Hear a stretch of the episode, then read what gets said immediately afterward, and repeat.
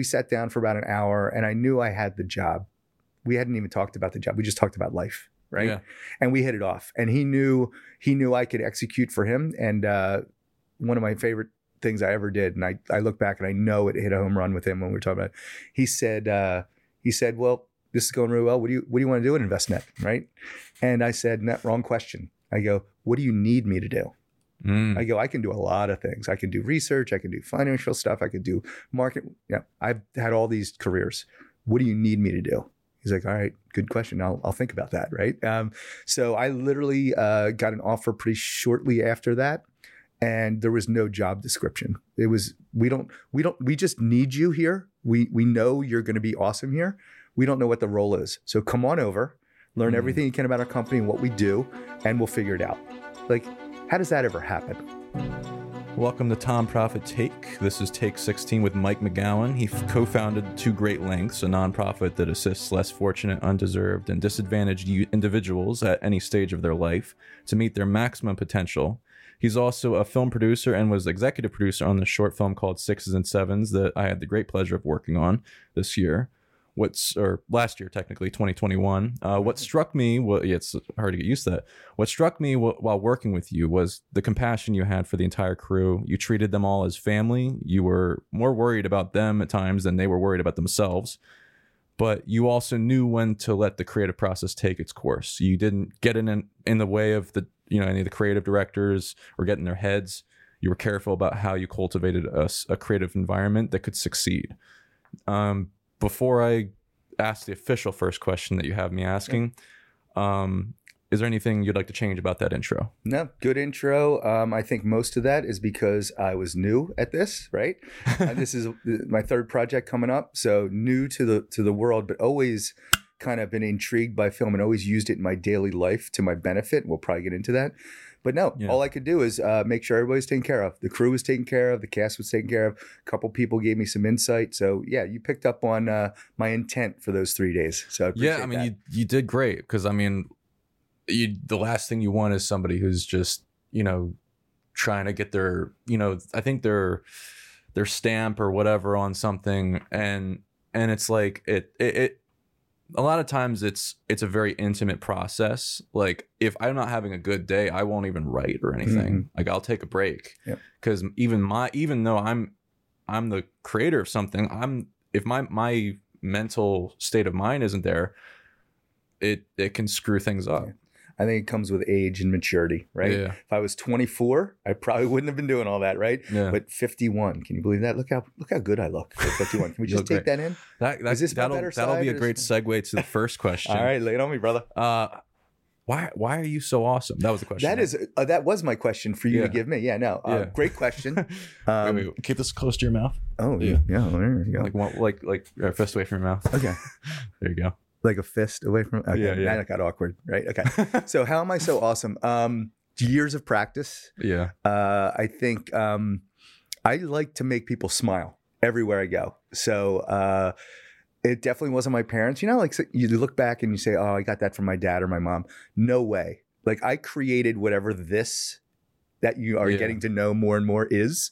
I don't know what it is, but it is awesome. Let's be clear. yeah yeah I mean, yeah agreed. right? self uh, was it self invention Yeah. or- Well, and and you and I hit it off on set. yeah We cracked up. I, I think maybe tear induced crack up, right? oh yeah literally that that that laughter when you can't control it and you're like on the floor and you just can't stop it that Mhm. doesn't happen often no now that's like maybe once a year that happens so we had that and then i, I also um, i'll say this about three two years ago right before covid um, i had an experience that you know i'm a cynic by nature on things like religion whatever to each his own right but i i need to feel it touch it to believe it right yeah and I went to a spiritual, does the quotes come up here? Spiritual advisor and a tantra massage chakra teacher, Mhm. right? Just because I like to experience life. I do I do everything. I'm, I just like adventure. And they unlocked something in me that I could feel energy of other people. Not to get weird, because I know it's still weird for me to say it, Mhm. but you have a great energy. You Oh, know this. You. know this, right? Um, you're around certain people, you can feel it. yeah And it's infectious. A positive energy is infectious. So I could sense that about you. I can sense that uh, yesterday I was at a bar Westchester, where we had our premiere of Memories. And a woman two two seats down sat next to me. I, I felt her energy when she walked in. Three hours later, we were like be best friends. I mean, it's just Oh, that's yeah, surreal, yeah. right? That happens to me at least once a week, if not multiple times a week. I've exchanged numbers with a guy from the Department of Justice about a week ago. He just retired. He had the whole story why he got out of it because it was too political. Mhm. And then uh, the couple right down, I gave them my business card because their son-in-law just got laid off from the movie industry uh, and moved back home from LA. Um, he's an audio, does voiceovers, right? So I said, all right, well, I'm getting in that industry. Give me a call. So like to me, um, I enjoy talking to people, and I think that just brings out so much more fun and just adventure. So, uh, but yeah, I, I self-invented my awesome, and I wish I could teach it to others. Because me, quite yeah. honestly, if there was 300 million of me, it would be a better country. I'm just saying. Yeah. I mean, right? yeah. you don't have to just patronize me. You can like disagree with me. I know, I know you're intimidating, Nara, because you look up to me. I can tell it already. you think I'm awesome. You know I'm awesome. You're like, how did he get so awesome? Which is why it was the first question, even though I wrote yeah. it. But you can disagree with me. Okay, I, I'll have to be this is a test for this podcast. I want you to find something to disagree with me about. Okay. Okay. Because find- otherwise you're find just sugarcoating me. And that's no good. We'll we'll, we'll I don't it- grow that way.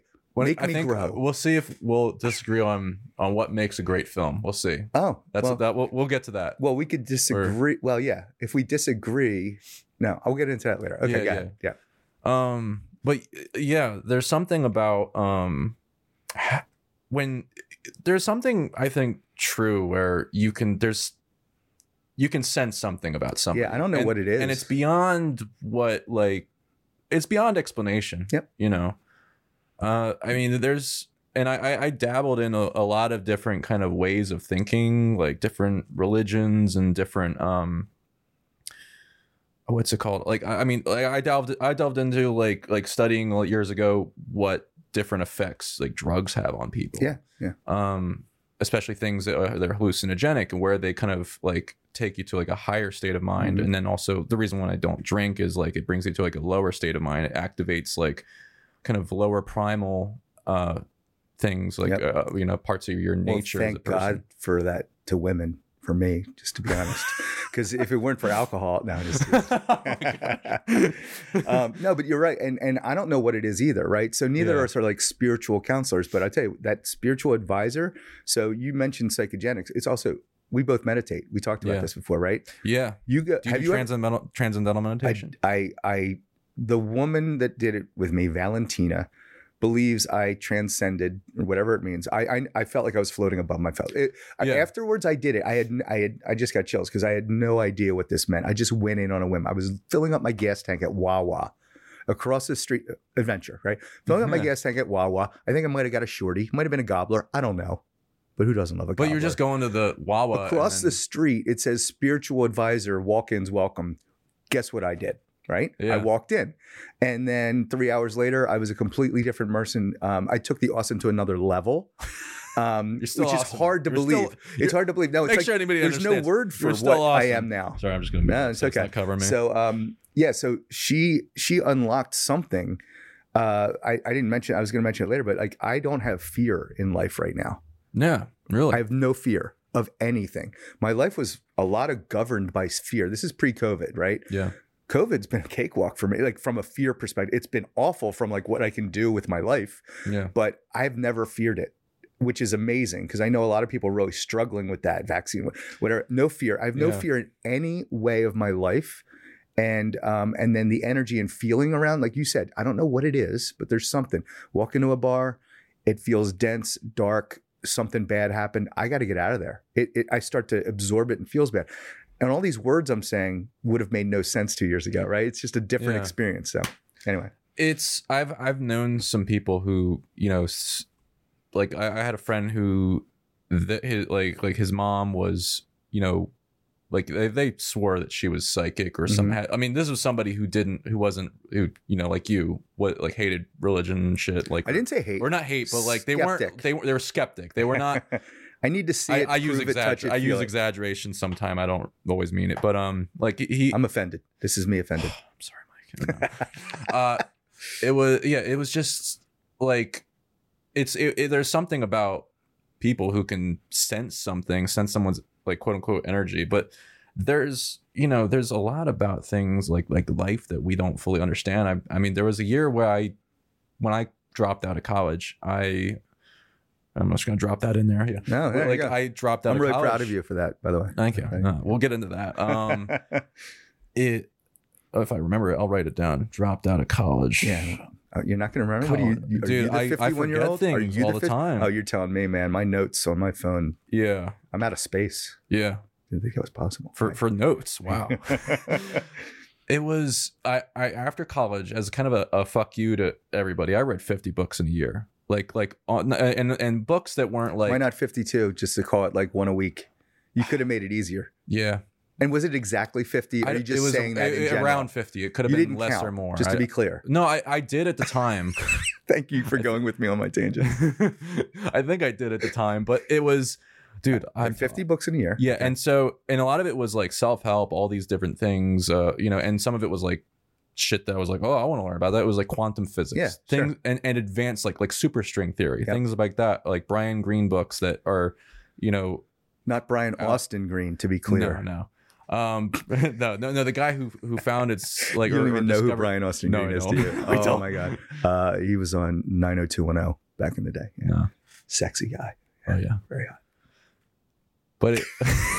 See, I'm going to throw you off all day. You're not Go going to be. I told you. it but it, it taught me that it's like there's Brian Greene. there's things about you know that explain there being 11 dimensions one Yeah. including time there's things in, in, based in the particles of of uh, that make up Yeah, life yeah. and and and just so many things like that. And i'm like everything i learned about in school like i thought i was so smart but there's so many things i don't know that most people wouldn't know if they unless they read books like this. And now it doesn't it doesn't confirm it doesn't it's not there to confirm your ways of thinking about like is there a god? Is there all this? But Mhm. it definitely raises questions of we don't fucking know. Yeah.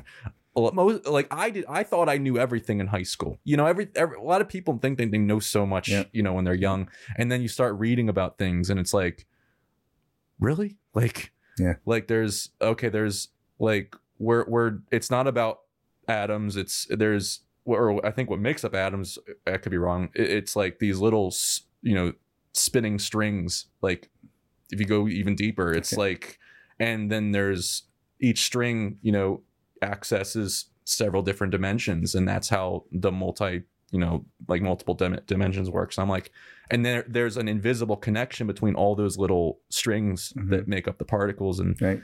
and there, the one has like a connection to something millions of light years away and and that kind of made me realize maybe people aren't maybe people are kind of onto something when it comes to religions now you know i i, I mean i when I start, I, I years ago, I was doubting all all that. I, I was, I mean, I was raised Christian, but I started doubting all this, like my religion, and I was called Doubting Thomas Nice. by, by my great. youth group teacher. I was like, but I started reading about all this. I'm like, it's it brought me back. I was kind of like, I, I approach it from kind of a you know like a secular view, you know. But I I read this book on art actually that the, the War of Art, not the Art of War, but the War of Art, the Art of the War of Art by by Steven Pressfield, and and it in it he talks about try praying before your writing sessions, Hmm.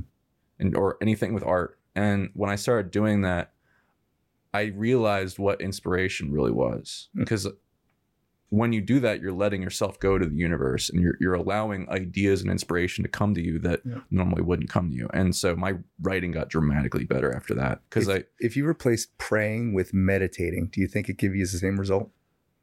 I it just I, clears the mind, puts I- you in a more open space. I believe in praying to some what I, I always I call it my muse, oh Lord. If it's like a if it's some kind of thing, some it, or, or you can you can pray to your talent if you don't want to pray to a Gotcha. god or Yep, something. yep. But it's the thing that is that is that you have to open yourself up to. You have to open yourself up to this. There's or the universe. You know, you pray to the universe that it'll give you ideas. You have to pray to something higher than yourself. When you would when you kind of accept that you are not the almighty, that there is something greater than you, and it can it doesn't have to be, you know, it doesn't have to be a god. It can be a god, it can be something, anything, you know, it can be Joe Pesci. you know. It's pretty he's a pretty good guy. yeah, it- it- but it's like when Yeah. you when you when you kind of open yourself up to something that's bigger than yourself, you open yourself up to, you know, the things that just feel like whoa, Yeah. that just came out of nowhere. Yeah. No, I'm with you. yeah. And, and by the way, just for you guys just joining now, this is uh, take one. Uh, Mike McGowan interviewing Thomas Profit, and uh, it's been a pleasure to have you here. Thank you for coming. I told him I was going to turn the tide because I'm interested in him more than he's interested in me. I think. Um, no, that's great. And and just to get back to the meditation, um, you said transcendental or whatever the word is, right? Yeah, do you want to go into like what no, that is? no. What I want to, I have a little bit of it, but I I will say that you mentioned psych, psychedelics, psychogenic drugs. I've never done any. right. Neither have I. Neither have I. I, I've But you Yeah. you know and you've read that you get to some sort of other plane, whether it's your just brain Mhm. tricking you or whatever it is. Meditation, same thing. yeah. right? So that happened. That's what happened to me. She got into me such a deep state of meditation that I just was floating. It was insane, right? And I literally shook at the end. She had to wake me up. Um, it was real. It was like scary, Mhm. and I had a shooting pain. Opened my third eye, is what she told me, right? For like a week. So I never went back. I never went back because, but it unlocked Yeah. so much for me, um, and it gave me a lot more hope. I don't think as much about well, when we pass, we're just digging up, you know, pushing up daisies. Like I've always been a yeah, you're you're six feet under. That that's Yeah, it, yeah, right? There's This uh, this opened up that there's something. I don't know what it is, um, Mhm. but no meditation. And then they say like marathon runners, right? They they're so out, oxygen deprived that they go into these weird states. So Yeah. I've done a little research because I mean you can get there different ways. Um, but yeah, I have no. How did we get on that meditation thing? I even don't know. I, th- I forget. Listeners, if you could put in the bottom um, the How did we- chat how how, we we got there, that would be really helpful. yeah, let me just make sure you're in focus at some. Well, I, I usually just look out of focus because that's just my look. Yeah, just Okay. wanted to make I'm going to move my Burger King mug. can I Um, can I just talk about Burger King for a second? Go for it. All right. So lo- lovely beverage. I'm going to put it over here. So because I didn't want it to hide my COVID gut, I want that to be prominent. Um, when I go for a massage, they ask if I'm having uh, single baby or twins. Right now, it's really Which one? what is it? comforting. Is It's it be twins. I, I've been going with twins, one of each. Yeah. Okay. nice. Um, so I'm pulling into Burger King. I haven't been to Burger King since COVID, right? Um, the one by me closed, so Mhm. it took away my. I'm not driving 17 minutes to get the burger. I'm going through, and I want the double cheeseburger. All right, now are you familiar with Burger King's burgers? yeah, yeah, kind of. Double cheeseburger and a Whopper. Mhm. How are they different? One has mayonnaise and and. Yeah. Okay, I'm going to educate okay, you. Okay. It's an education. Educate me. Th- th- They're smaller, right? The Whopper's much Mhm. bigger, much bigger bun. The hamburgers are a lot smaller in the bun, right? But they're different meat. Okay. Really? like the I like the double cheeseburger meat. The Whopper meat is more like you can tell it's more processed. It's like chewier, right? Anyway, and again, in the comments if you disagree with me. So I ordered a double cheeseburger with a soda and fries. Okay. Yeah. The guy saw he's like, Well, do you just want the double Whopper meal? And in my mind, I was like, No, I want the double cheeseburger because I know it's a different meat. But this is where I'm getting as a study of human behavior, I don't know why. I just accepted him pushing me to the double Whopper. Mhm. The double Whopper meal was $11.14. Okay. For a large fry, large drink, and the double $11. So more more expensive, right? It's Or- really expensive. yeah. A double cheeseburger is like two bucks. It's not a money thing. Huh. It's just about I let myself get talked into something else. And it got me thinking right on the drive here, like that happens all the time to a lot of people. And I just found it interesting. Now, the second part I'm going to be angry about is they changed the fries. Really? They changed their fries. I loved Burger King's fries over McDonald's fries. I know that's Really? blasphemy. Wendy's is trying to do something new, right? With this, like it's always fries, hot. yeah. I like their fries. They're more like Wendy's fries now. They're the thicker. And uh, yeah, I was disappointed. Mhm. And then they were glorious. And there you go. That's our God. And this has been brought to you by Burger King, the burger of champions or whatever their thing is. I'm sorry. All right, now, now I'm done. I just Burger King. Why do you change it? All right, go ahead. We'll cut that Um, out. No, you we'll keep that if you want. Well, no, we can get some sponsorship. I think. Burger yeah, King. yeah, yeah, yeah. The we'll guy with the hat. Yeah, yeah, yeah, yeah, yeah. Oh, yeah, yeah. Yeah, love that guy. Yeah. that was great. That was that's probably a clip for YouTube or an Instagram. Yeah. We'll, yeah, there you A go. little 60 second There you if I go. can find it. I'm here to get you sponsorships. I appreciate that. Thank you. Um sponsor me. Uh let's see. Uh how I, I wanted to ask this question. Um like this will get into like the film. oh, we're gonna talk about film today. Okay, This, cool. Yeah, yeah. How how did we meet? How, uh Yeah. So, um, so I did. Uh, so, all right. so some of your questions that you're going to get into later, I'm going to just cover now, right? Because I know what Go you're for gonna, I know what you're going to ask. You know Yeah. why? I'm psychic and I'm awesome, right? No, All I'm right. not psychic, but I'm awesome. But I also sent you some. You did. No, he, to be clear, you gave me like five or six questions. But um, I'll be surprised if you asked me a question that I didn't. well, Well, I, then again, you did listen to some of the podcast. I don't know how much. I, I watched a bunch of yours because I respect you. oh, thank you. I shouldn't, but I do. Um, I don't know why I do. I'm just I'm just a super fan. I'm just sitting here. Oh, I've had goosebumps the whole time.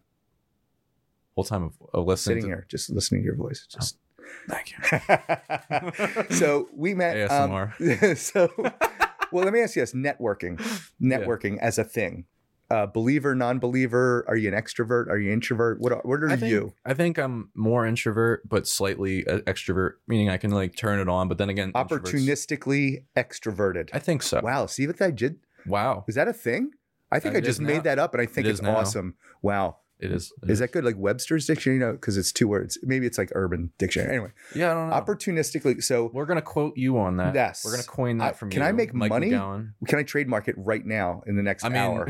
get get NFT. I mean, make Pat an Riley NFT out did three Pete and made a bunch of money. No, don't get me on NFT. Anyway, So- what's his name from uh from uh the sixes and sevens shoot? He's he was- Corey, yeah, Corey NFT trying to- Yeah, no. Hey, Corey, I hope you're watching this because that NFT thing, it's just not. You wanted to have work a out. poolside podcast. So I Yes, was like, I, yes. I don't. I didn't know he meant like in the pool. He has nice abs. What can I say? He wants to show him off. Oh my god! All right, where was I? so where? How, how did we meet? Oh, networking. Okay. So, do you network when you're out and about? Like, how do you network? I I don't I don't hear I don't network unless I sense something about somebody Okay. like you talked Okay. about. Like if I if I have like if I hit it off talking about some just with somebody, if I have a reason to say, "Hey, I enjoyed talking with you." Mhm. Um, you know, do you want like like like uh what's your like inf- like Yeah, like- we networked. We networked. You know, it was there was this is actually a small tangent, but I I was in Boston with my dad. It was when I was back in high school, or I think or like just or just around college age or what like was starting college or right after I forget. It's really not important. So get over. it. But yeah, again, I'm over it now. Basically, there was this guy changing the the vending machine or the coffee machine, and I wanted to make get some coffee, but he was changing, it, and we just started talking out of nowhere and started talking about shows and movies. It, wa- it was one of those things, kind of like you and me, just talking about all sorts of stuff. Mm-hmm. Now I got his information, but I never, I never really messaged him ever. Yeah. And I actually, I found his card recently, and I was like, it'd be weird if I like reach out to him, but but I, I, I, I never have. But I'm See? like, that's a that's a perfect example of a mistake made. Right. possibly. Opportunity. You don't know what it is. Is he a vending machine guy, or does he own all the vending machines, or are his parents uh, the Hershey Food Company? You don't know, right? Yeah, I don't know. So I, ne- I, I, if I knew this when I was younger, how powerful networking is. I've had more opportunity just because I'm talking to people around me. I tend to go to bars a lot because I like conversation, Mhm. and you can't really go. I mean, where are you going to go? Just have conversation. You can't even do Starbucks anymore. Yeah. So, but Really? Oh, networking, networking. Are you out in? What's You're that? out in, right? Yeah, you can go in. You can go Yeah, in. yeah. Uh, masked or not masked depends. Depends on the place. By the way, that was a great day when that reopened. Oh, right by start because I, I I work all day and I like to go to Starbucks to break up Mhm. the monotony, bring my laptop, do my calls there. And when they opened, that was a big deal. When they opened the chairs up outside, right? Like uh, they, they didn't they wouldn't let you sit at the chairs outside for a while. I was just like, oh my god, this is so backwards. Anyway, all right, enough about Starbucks. So I network a lot, and it's it's changed my life dramatically from a financial standpoint, a rewarding standpoint. That the first thing I tell uh, kids or when I hire younger people, it's networking, right? Mhm. Um, always network. If somebody says they're, you know, let's get a drink sometime. We'll talk about business. Do it, right? Like your your opportunity. Yeah, Mhm. you, you exchange information. You didn't really know why. It felt weird. You said it feels weird for a lot of people, right? So I I do it all the time. I carry my two my nonprofit business card, my professional business card. I just didn't know how, what to reach out about. That was the thing. Just say, hey, uh, you crossed my mind. I came across your card. How you doing, man? yeah, yeah. you don't know where it's going to hey, go. You don't know where it's going to go. I have a guy that helped me out at a New York City Marriott. He told me where to go. Like I, he gave me his card. We Like I do it all the time. I might just reach out and be like, hey, uh, you know, remind him, jog his memory of how we met. Yeah, I just happened to find your card. Yeah. I, I lost it on my desk, which is the truth. Yeah. Um, like, uh, and then just say, you know, I do films. Like, here's my website. Yeah. You know, hey man, yeah, hope you're, do- hope you're doing Hope you're well. doing well. Hope COVID, uh, you know, you're getting through it. Yeah. And uh, hey, he might be the most interesting podcast you ever do. Yeah. You don't know, right? Um, yeah. So like I like to open it up to that. Um, that's to me, that's the one thing for you kids out there. Where am I supposed to look there? You kids out there.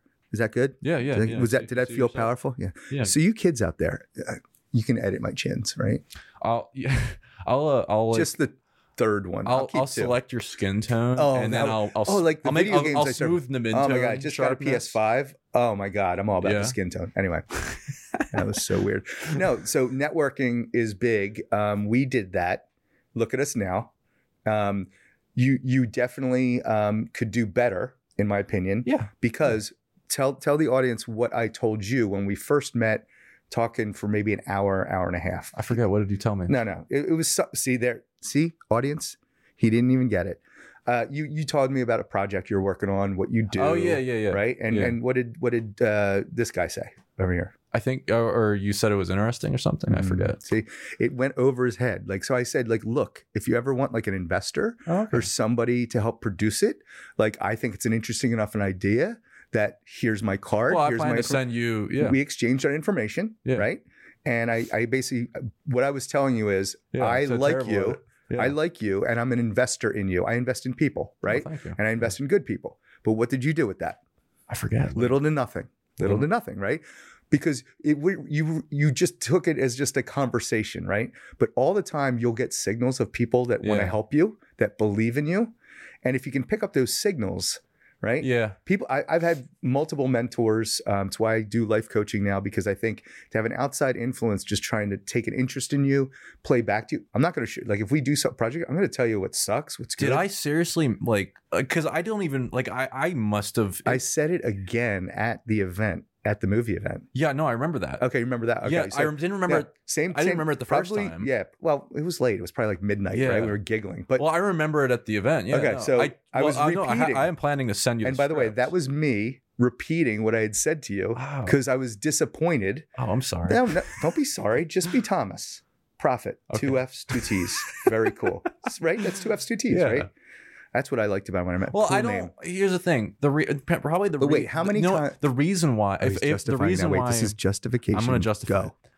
I didn't want you to think that that's all I cared about you for. I cared about your friendship. I value you for your friendship, not nice, just. nice try. No. you just blew it. You just blew it. Now I'm pulling all funding. No, but sincerely, I mean that, and a lot of people struggle. So I struggle. I've, I've had this nonprofit for a couple years now. The biggest struggle is not raising money, not getting the resources people. It's people saying yes. People don't.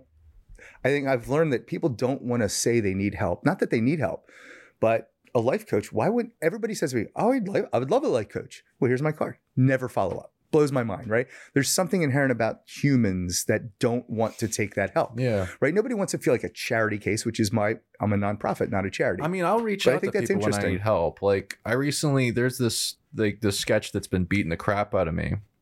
Not really sure what's been going wrong, but like the day we shoot it each time, like we shot it twice so far, and it it was just it, it was funny when we were doing it. Yeah. But then when we go and when I play it for people, and and for the same people who were in it, we just don't laugh, and we're and I think we have I figured out what was wrong, um, and it, I think it was meditation related, by the way, Hmm. um, and I'm I I might I've, I think I've almost confirmed it, but I'll confirm it when I reshoot it a third time, but it just it's it's uh like I I sent that to my best filmmaker friends, including Ryan, and got people's feedback, and and you know I I'm I'm somebody who will definitely go to people's like for people That's for good. help. Like I, you know, years ago when I was, I spent years just trying, just trapped in a tunnel writing something without getting feedback, and now I get feedback all the time. Like I'll go to people, and people, I talk about feedback so much that people tell me, well, you you should do what you want to do, and I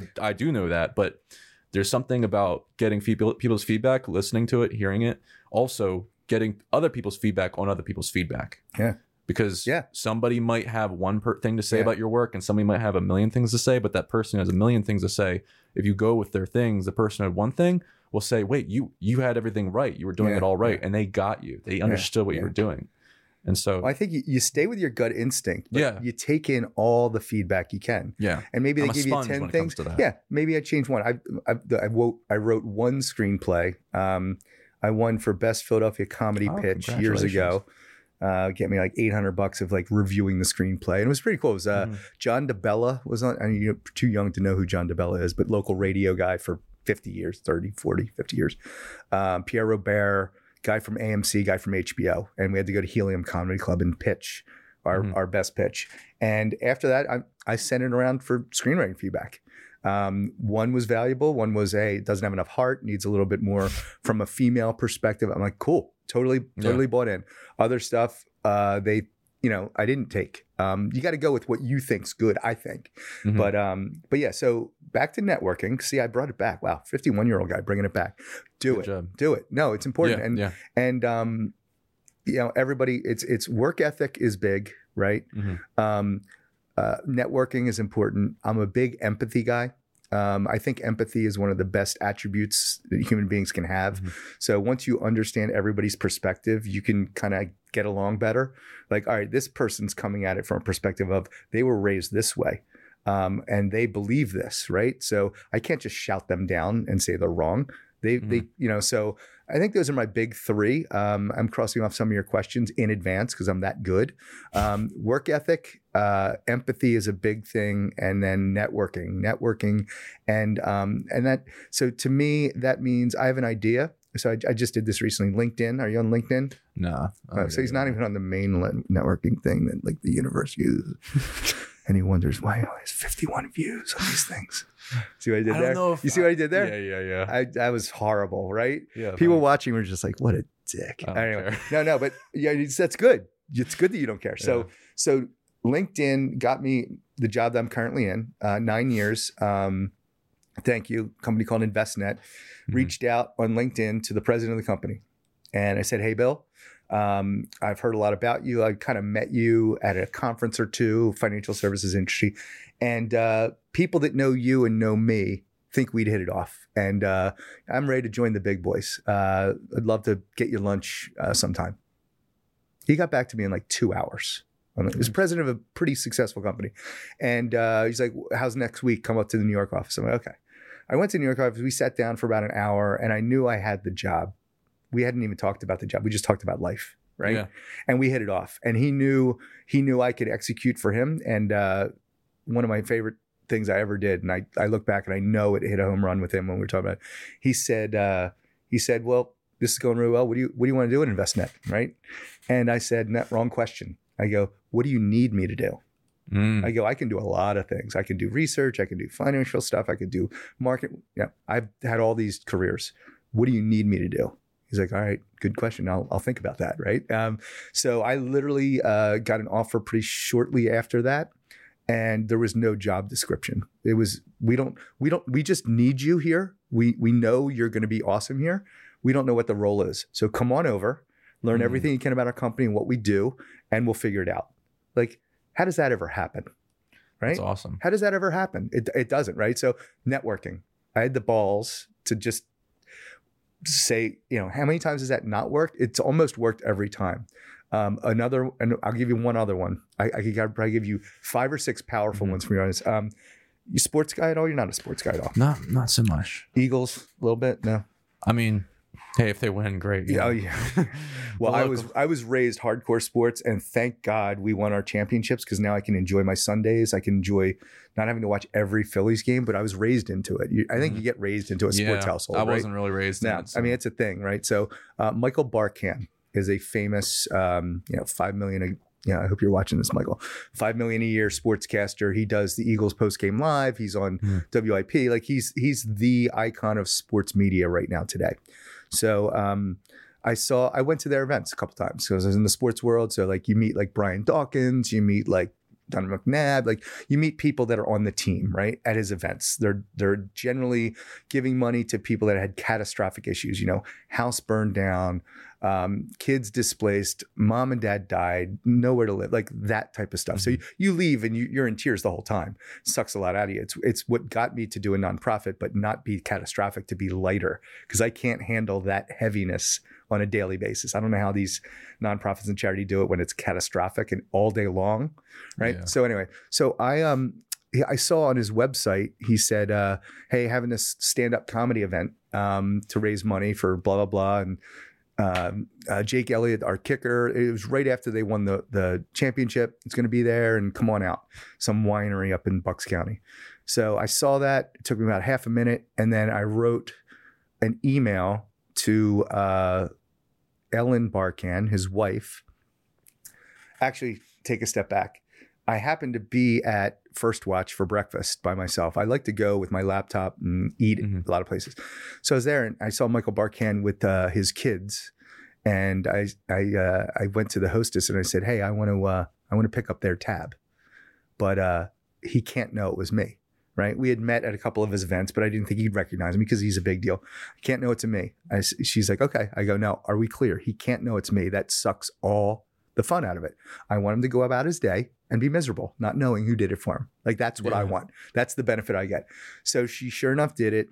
And uh, you know, the kids left. They must have had their own car. And he's walking around. I can tell he's eyeballing for like who did it. He needs to know. Yeah. And he goes over to me. And no, I'm sorry. He goes over to the hostess, and I can tell. I can see in peripheral vision. He's strong armor, strong armor into who did it. Right. He needs to know. Right. He's strong armor. And then all of a sudden, she whispers something, and he comes right over me. I'm like, I stood up right out of my chair. Said, "Are you kidding me? Are you kidding me?" I go, Michael. It's the fun is sucked out now. You strong armed this poor girl. Do you feel good about yourself? No. how, how do you feel about yourself? You feel good? And then I went to her. I go, we had this talk. I go, I go, Michael, did you play the I'm a big deal card? Did you? Did you play I'm a celebrity card? He's like, yeah, I kind of did. I go, well, you're a dick. You're a dick. we spent 30 minutes talking right there. And then I saw this comedy thing a few days later. I, I emailed Ellen Barkann. Sorry, I got the thing out of order. We'll we'll edit this so it looks more coherent. No, we'll just keep it. Hey, Ellen. Quentin Tarantino. Hey, yeah, there you go. Movie, oh, yeah. I love, oh, that's my go. guy. Hey, Ellen, um, uh, was out first watch. You beautiful kids. Saw Michael. So I saw you're doing this comedy event. I said uh, I've always wanted to do stand up. I've got about like three to five minutes of corporate material. Uh, it would be an honor if I could like kind of come and try a little bit of that out. Never met Ellen. Met Michael at his events. I get an email. It was a Monday morning, 10, 10 a.m. I think it was the next day at my office and I open it up because I given I given her my business um email, and it said, "Hey, Mike, uh, Michael called me on his way home from breakfast. That was the nicest thing ever. Sounds like you guys hit it off, and uh, we would be honored to have you perform stand up in my event." Right? Did you get chills? I got chills. Yeah. Right? This is a big deal, guy. Right? Um, so I I I remember sitting and breathing like that did not just happen to me. I'm running around and my guys in the office, all Eagles fans. And uh, that's the kind of people they are. But I took the shot, right?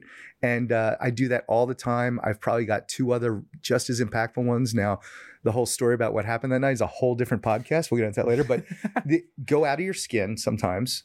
Try to be more than an opportunistic extrovert. Yeah. And good things just Well, I happen. mean, yeah, it's. I mean, it's not all out just for opportunity. There are times. There, there's a lot of times where I do things and I realize, like, I, like over the years, I've gotten better at doing things that are beyond, you know, that are just. It, it's to make me feel good. You Mhm. know, you know, just you know, to know that I did this for somebody Yeah. else. Isn't that the greatest? This is why It the is the nonprofit. No, like literally, but but to point, I don't want the credit for it. That ruins Yeah, it. That ruins it, in a way. It really does. Um, the nonprofit's tough because you you you you get the credit whether you like it or not. Mhm. But I'm always uh, you know paying for the guy in the toll behind me, right? When you're going through the tolls, yeah. picking up the Starbucks for whoever's my or you know I just West Chester. You were you were there for our event, and uh, I found this great new coffee shop, Griffin, on um, High Street. I don't know. I think it's High Street, Gay Street, Gay High.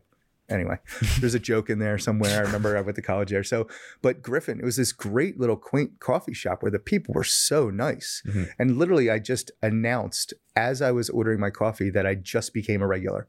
I said, whether you guys like it or not, I just became a regular. And I'd been there like two and a half minutes. I, it was- it was great vibe, great energy.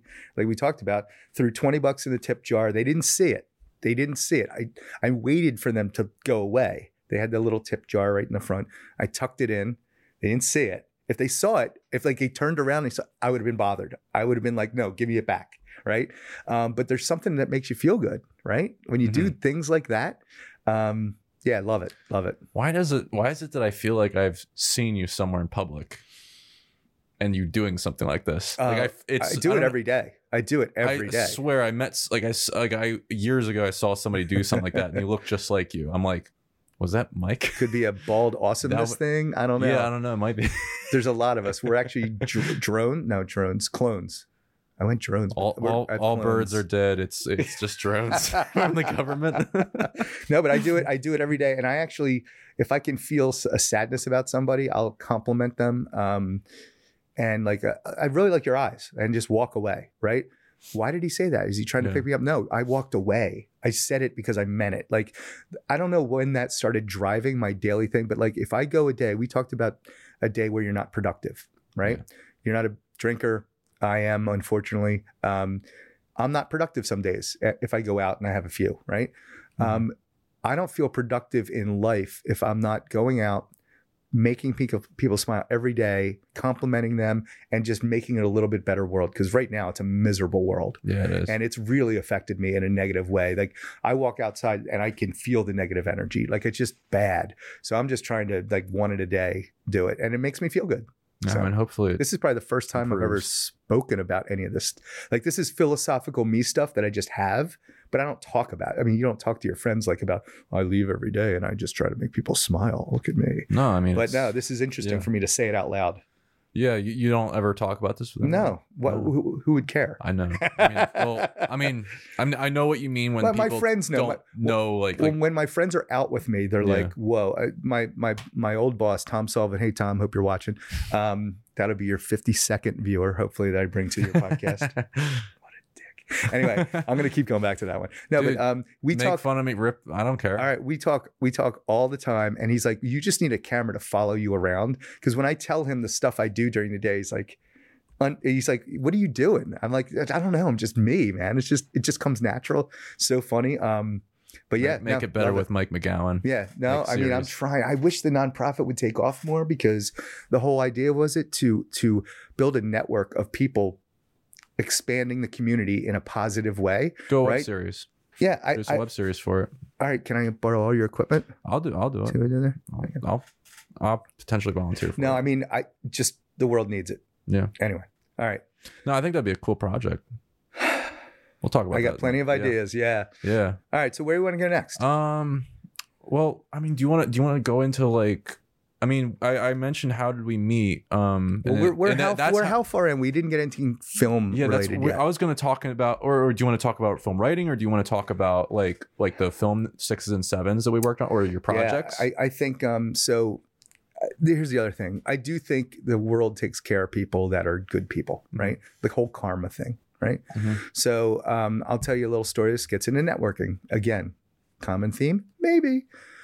I'm at uh, Bar Avalon in West Chester having my favorite lychee martini, which I love. Didn't know what a lychee was or a leche or how do you say it? L Y C H E E. Do you know how to say it, Thomas? no, No, Little nobody le- does. leash. Nobody does. Le- nobody does. leek? Leech. No, not a leech like on your bike. Leech. It's like this little ball and it's like a giant grape. Anyway, it's a lovely beverage. And I'm there typing my uh, screenplay, and the couple asked me, "Hey, what are you doing there, Mister Laptop Guy?" And I can tell they had good energy, right? So I, I'm like, "Oh, I'm just working on this screenplay, making some edits." Like, "Oh, our son's a screenwriter." I go, "Well, I want a review of this and somebody to like make it more technical." Mhm. I literally had a, an event with a couple of friends, and that night I wrote, and uh, 17 hours later, I had a screenplay, 100 pages, right? It literally just, it's like one of these stories you hear, it just vomited out of me. It was Yeah. like effortless, and I can't write. But Wait, it you, just you wrote the whole screenplay because right after that conversation. No, no. There was an event with my friends. Mhm. I wrote the screenplay. So that's what I was finishing up at the thing. But like literally in two days after the thing with my friends that became the basis for the screenplay, it was done. And I've barely edited since, right? Mhm. So just yeah, Ryan, Ryan, um, the aforementioned Ryan. I just want to say aforementioned. It sounds really smart to say aforementioned, doesn't it? Yeah. Pretty good word. Okay. What do you guys think? Let us know in the comments. um, so they they said that my son, I go, well, I need a reviewer. I need somebody to do the, hey, you know, zoom in camera, you know, outside shot, like all the stuff that you know, right? The mm-hmm. the little technical aspects. What's the font and all that stuff. I bought Movie Magic sc- screenwriting software and I plugged it in, but I didn't know all the nuances of like, if you do this, they're not even going to read it, right? So Ryan, they gave me his information. We met the next day over coffee. He's my screenwriter review guy.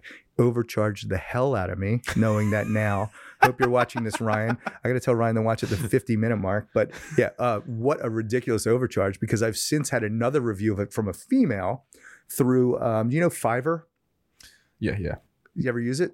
Uh, I haven't used it, but I, I'm, I watched videos about Okay. people se- sending them ridiculous assignments or, Oh, or, it- or cool like tell you, cool assignments. I'm two for two, right? One was to build a, a an app, Mhm. which I which I did, and then this was 150 bucks to go through 90 pages and give you edits. 150 bucks. Yeah. If you knew what that Ryan Hammaker charged me, Ryan, I'm looking at you. You got one over on me, brother. Nicely done. Nicely done. You preyed on the old man. But no, um, so so we met. He did that. And he did a great job. And then he said, Hey, I've got this project I'm working on called Memories. It's a two and a half minute short. Um, could use some support for that, meaning producer support, meaning funding, right? Mhm. And I said, I'm in. I'm in. I mean, what for thousands of dollars already in the hole? I might as well get something out of it, right? Thousand? What, how much, Ryan? You don't. You don't want to know. Oh my it was God. bad. No, Ryan. We're let's both look at I it was right now. expecting like Ryan, we're looking at you. Wait, I'm not going to count. Ryan, like really? Dick. Anyway, so we became friends. We did memories, and sure enough, you know, first ever thing I did, I just sat there and I watched and I observed. Were you at memories? Yeah, yeah, yeah. You were one of the guys, right? No, no, I saw the. the Oh no, no. finished thing. Okay, I wasn't. there was it, two though, other or people. I think. Corey was one of them. There was two other guys. I don't know, gaffers, grips, DPs. I just want to say DP because every time I just Every time you hear that, I know, you, and you use it a lot. I've I, you used it Unfortunately, yeah. multiple times in your podcast, and I mean, you don't want to be you don't want to be announcing in the world that you do double penetration. I'm just telling you that right now. Like, keep that to yourself. It's not as widely accepted It's- as you think. The double penetration is a niche real- industry. You should keep it to yourself. there's no acronym for cinematographer. we need an acronym for cinematographer. I don't know something something equally as weird, yeah, like the c word. yeah. anyway, so um, so Ryan, we do this film, and um, I am proud to say that we've had four nominations: uh, Mhm. Vancouver Film Festival, Rome Film Festival, uh, Baltimore Micro Film Festival. We won, and then there's another one called like Director's Choice, right? All for short film drama. Mhm. Four. So our movie poster's got four laurels on it. Are you kidding me? Yeah, How cool is that? Right? yeah. I don't I don't even know if Ryan likes it all that much, right? But we got four nominations. So first thing I touched, so I'm like, okay, so you were at the event. Mhm. We are award winning. I can say that, right? How cool is that? Yeah, right. that's nice. But like it's all karma. I met the parents, they gave me that. Like it all just kind of comes together. And I think it's part what the kids say. You put it out to the universe, you, know, you put that positive energy out. I can't believe I'm saying that as like a cynic and a guy that would have mocked the person saying what I'm saying. Yeah, no. Now it's acceptable though to talk like this. I, mean, I'm that way too. Like I was a cynic, or no, I was like a, a skeptic about a lot of things, and I still am. But like I, yeah, there's something to that. Yeah. It really is. Yeah. Um, and the more I kind of go down that route and try to do good for others, or and not expect anything in return, that's when things get better. nice. Um, Well, by the by the way, so that's that's my first official film industry. But before that, mhm. I'll talk about one other job. Again, LinkedIn. Get on LinkedIn. All right, Do it. Just come on. I'll, I'll work on it. Come on. I've got. I don't. I'm not even on IMDb. I put you on there. I think. oh yeah. Anyway, um, so so LinkedIn. Uh, I I I wanted. I was done in the financial services industry. This is before that job I just mentioned, Mhm. uh, where I reached out. I thought sports marketing. I, I was like, okay, I've I've made enough money. Let me parlay that into what I really want to do. And I loved sports and I love marketing advertising. So I'm like, okay, uh, I saw something the Sixers were hiring for sports marketing position, head of corporate advertising, something like that. So uh, I went on LinkedIn and I found the guy who would be my boss. And I found his last job was the Tampa Bay Lightning hockey team. And he took them from, it was an attendance thing, took them from like 27th to second in attendance in like Mhm. two years, doing marketing gimmicks all around the stadium. He's got a giant old fashioned organ that plays. There's a Tesla from the ceiling, lightning. Now, this was this guy. Uh, Mark Gullett was his name. Hi, Mark, if you're out there. I think he works for Uber now, but that's a whole different story. Anyway, as like a driver. Yeah. So Oh, I um I I reached out to him and I said uh, I, I found out who he was. I googled him. The way he got the job at the Tampa Bay Lightning is he did a video, black and white video of his son holding up like cards with words without saying anything. Just my dad just got laid off. Drop the card. He'd love to work for the Lightning. Drop the card. Right. It was this heartfelt heart wrenching thing over like a fireplace. What did I do? I got out the little what was this? What is those little DVC cameras? It's like the little tape. I don't know if you remember this. This is like 19. It was like 2000 maybe. I don't know. Mhm. But you know, like the old idea of a camcorder. I got my son to put on a Sixers jersey, Lou Williams, and I did the same thing for a minute. And I edited together on crappy software, and I got the interview within like a day. Right. Mhm. It was an homage to the, how he got the job. I said, "Hey, Mark, uh, love what you've been doing for the Sixers. I think I could really add value. Here's something I put together. I thought you might like an homage to you. Sent it to him. Got an interview the next day. I'm sitting in the waiting room. I've got uh, World B. Free, who's a famous basketball player, one of their coaches at the time. Like talking to that guy. I'm like, how did this really happen? Because I went for it, right? Yeah. And I did this film. So that was my first ever film thing. Um, but then the the professional one was Ryan, and now sixes and sevens. See how it took me eight and a half minutes to get to sixes and sevens? It's impressive, right? Yeah. Can fill time like a motherfucker. Anyway, so Dude, I have I only covered like no, no, no. We have 12 hours, right? Yeah. We have 12 hours. as long as you want. Yeah. Oh, yeah, right. You can't handle it. You can't hang with me. All right, all right we'll figure it out. Dude, I've, right. done, I've done a seven-hour podcast Just seven? with. See what I did there? Yeah. Yeah. Yeah.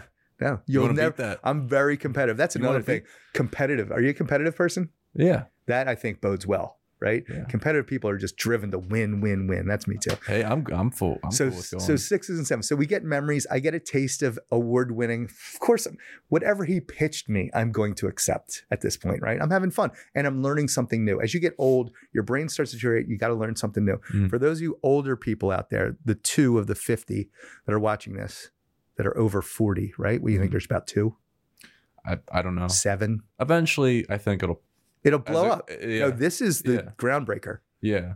Huge numbers Hell in this yeah. one. All right, so You're gonna take us viral, Mike. sponsored by Burger, King. Um, so love the fries. so so sixes and sevens, right? By the way, I still have an argument on it. And, and again, I, I can't wait. I hope Ryan watches this. He doesn't have the patience to sit through an hour, so there's no shot he'll make it this he far. wants to do a 30 minute podcast and stop it at 30 minutes even if it's going the- the- from my experience I, the best stuff happens between two and four hours okay.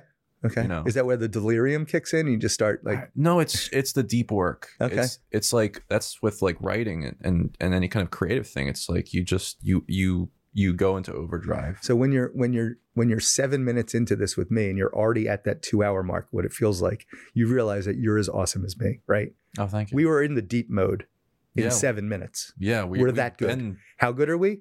That good. Okay. Just to be clear. Drink it in. Embrace it. I am All right. So sixes and sevens. Uh, remind me to get back to the name of that and what it means because that's a controversial thing with me and Ryan that he's not going to see this. And I, I haven't said this to him It yet, but I make- have to. no, You're going to help me know. work through this. You're going to help me work through this yeah because I he's a very um, interesting character. Um, he's he's a, a great.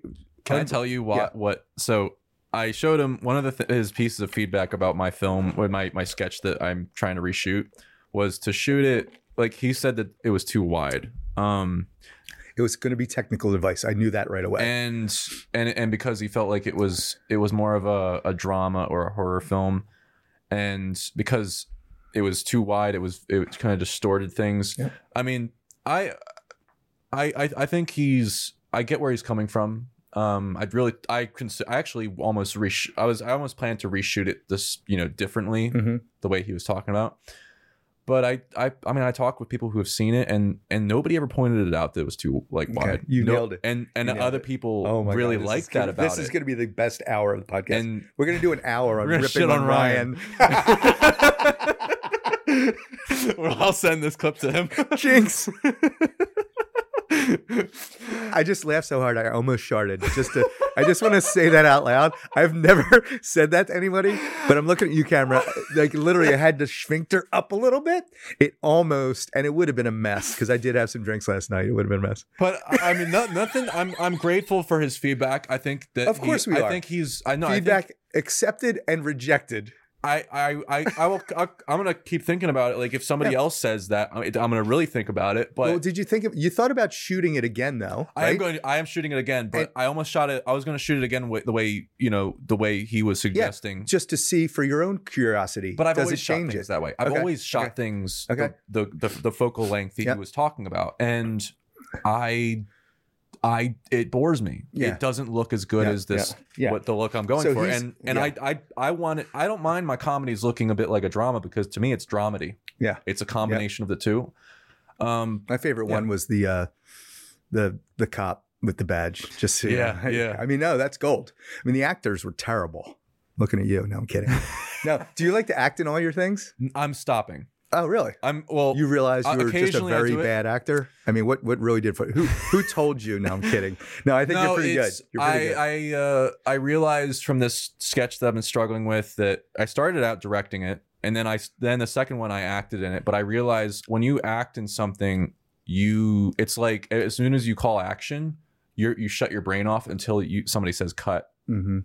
and I don't like I'm for me I I am totally accountable for the quality of my films and it bugs the shit out of me if I have to leave it up to somebody else and and you know find out what's going to happen later Mm. in the edit because Yeah. I have to edit it I have Yeah. to do everything when it comes to that stuff and and you know like I, I I'm I'm I do cinematography for my own films too um and for the same reason of I I I know that I am totally responsible for it it comes down to like this my flavor philosophy of, of leadership is like extreme ownership uh, from Jocko Willink, this Navy retired Navy SEAL commander. But it's like I it I do massive amounts of preparation on everything. I know every frame of my film before I shoot it. Mhm. I know where I want to put my lights. I know what Yep. settings I'm going to probably put them at, um, and then I adjust it on the day. And and, Yep. and you know, but I'm realizing like from this sketch, I need to I need to figure out my process and do it in a safe way. And the safest way is to make and is to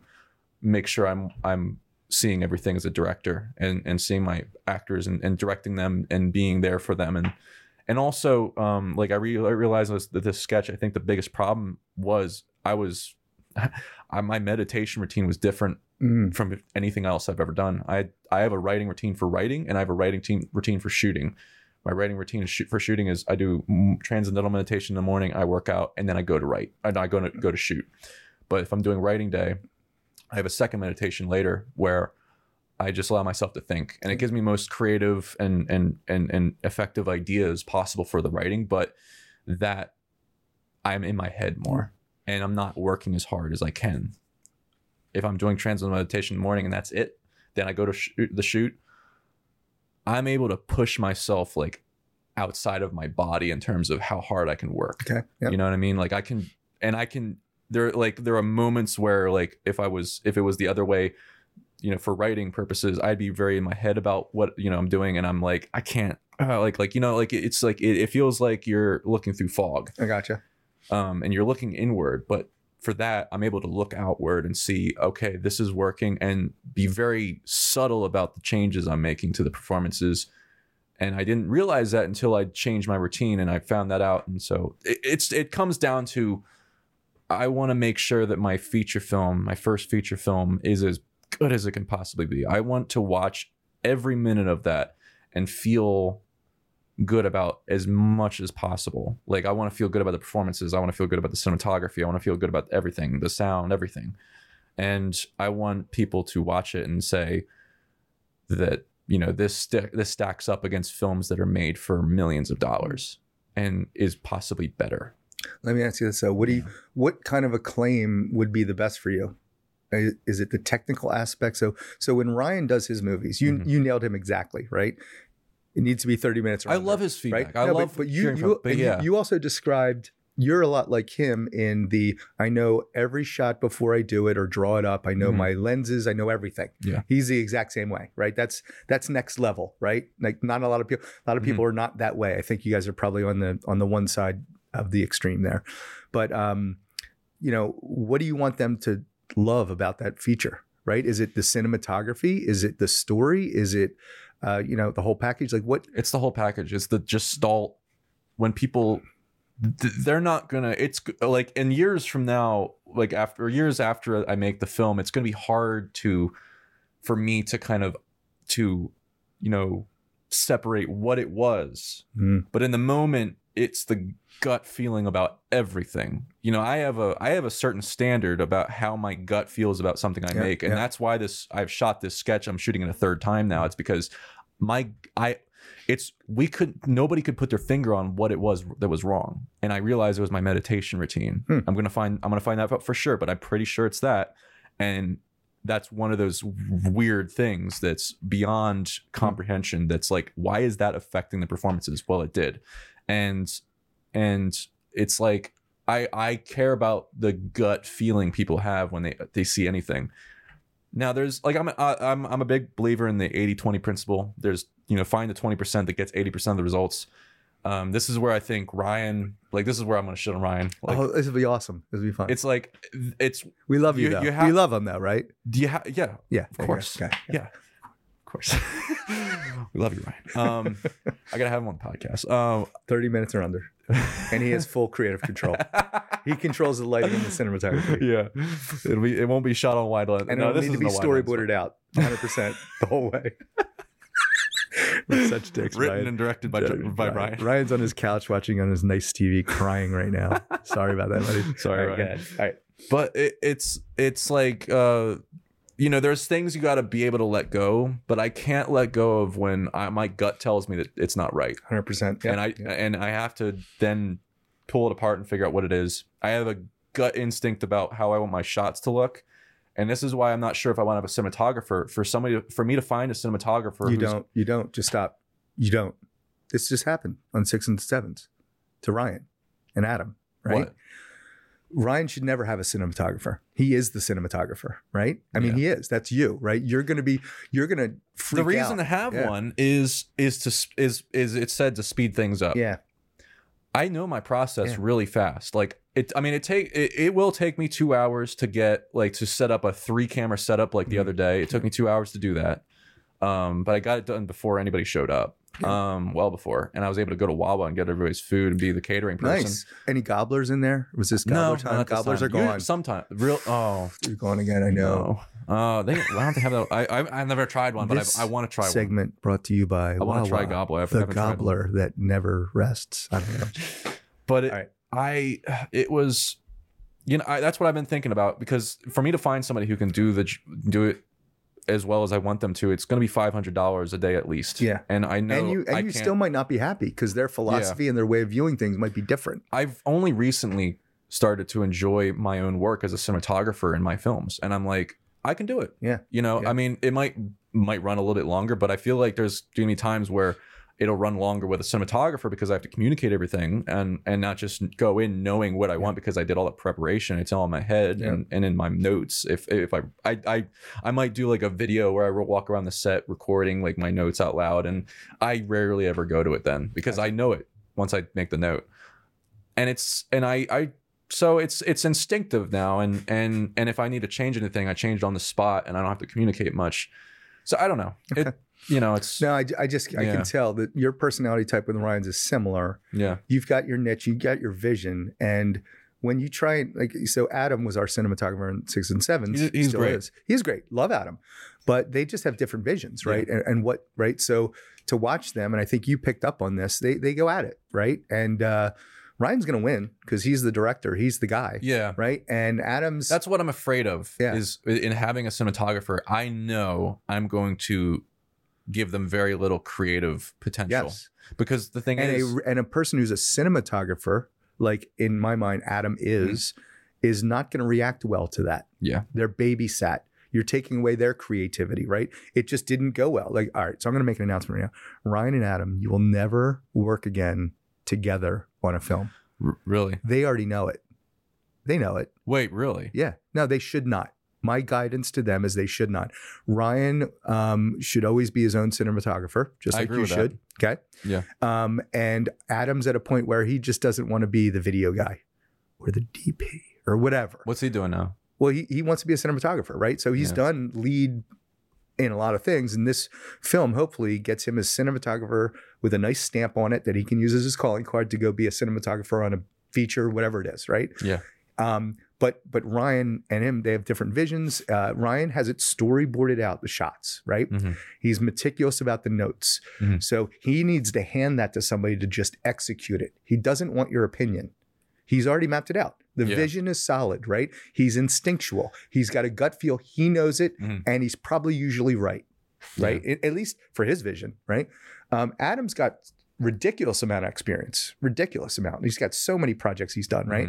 So he's got a technical side. He's thinking about different angles, he's lighting, and all that stuff. He's he might be right some of the time, Mhm. but Ryan doesn't want that feedback because he's already mapped it out. He Yeah. needs a good, strong photographer, or what, what would you call it? A, a good, strong camera guy. Camera guy, It's not cinematographer. That the way has the way vision. Adam defined cinematographer was i- it's you're there. Your job is to realize the director's vision, and and that's where I realize I'm like I I, I know how to realize my Mhm. vision. Part of my process of figuring out my vision is is by doing it. Yeah. I leave a little bit of of the room to play around on Mhm. like like with my own equipment, my camera, my Yeah. lights. I know my lights. I know Yeah. everything. You're not going to be so inflexible Yeah. that you're not going to try different things. But at the end of the day, you know. yeah. yeah. So anyway, so they're never working together again. I'm going to tell them that after this is over. We got one more day of shooting.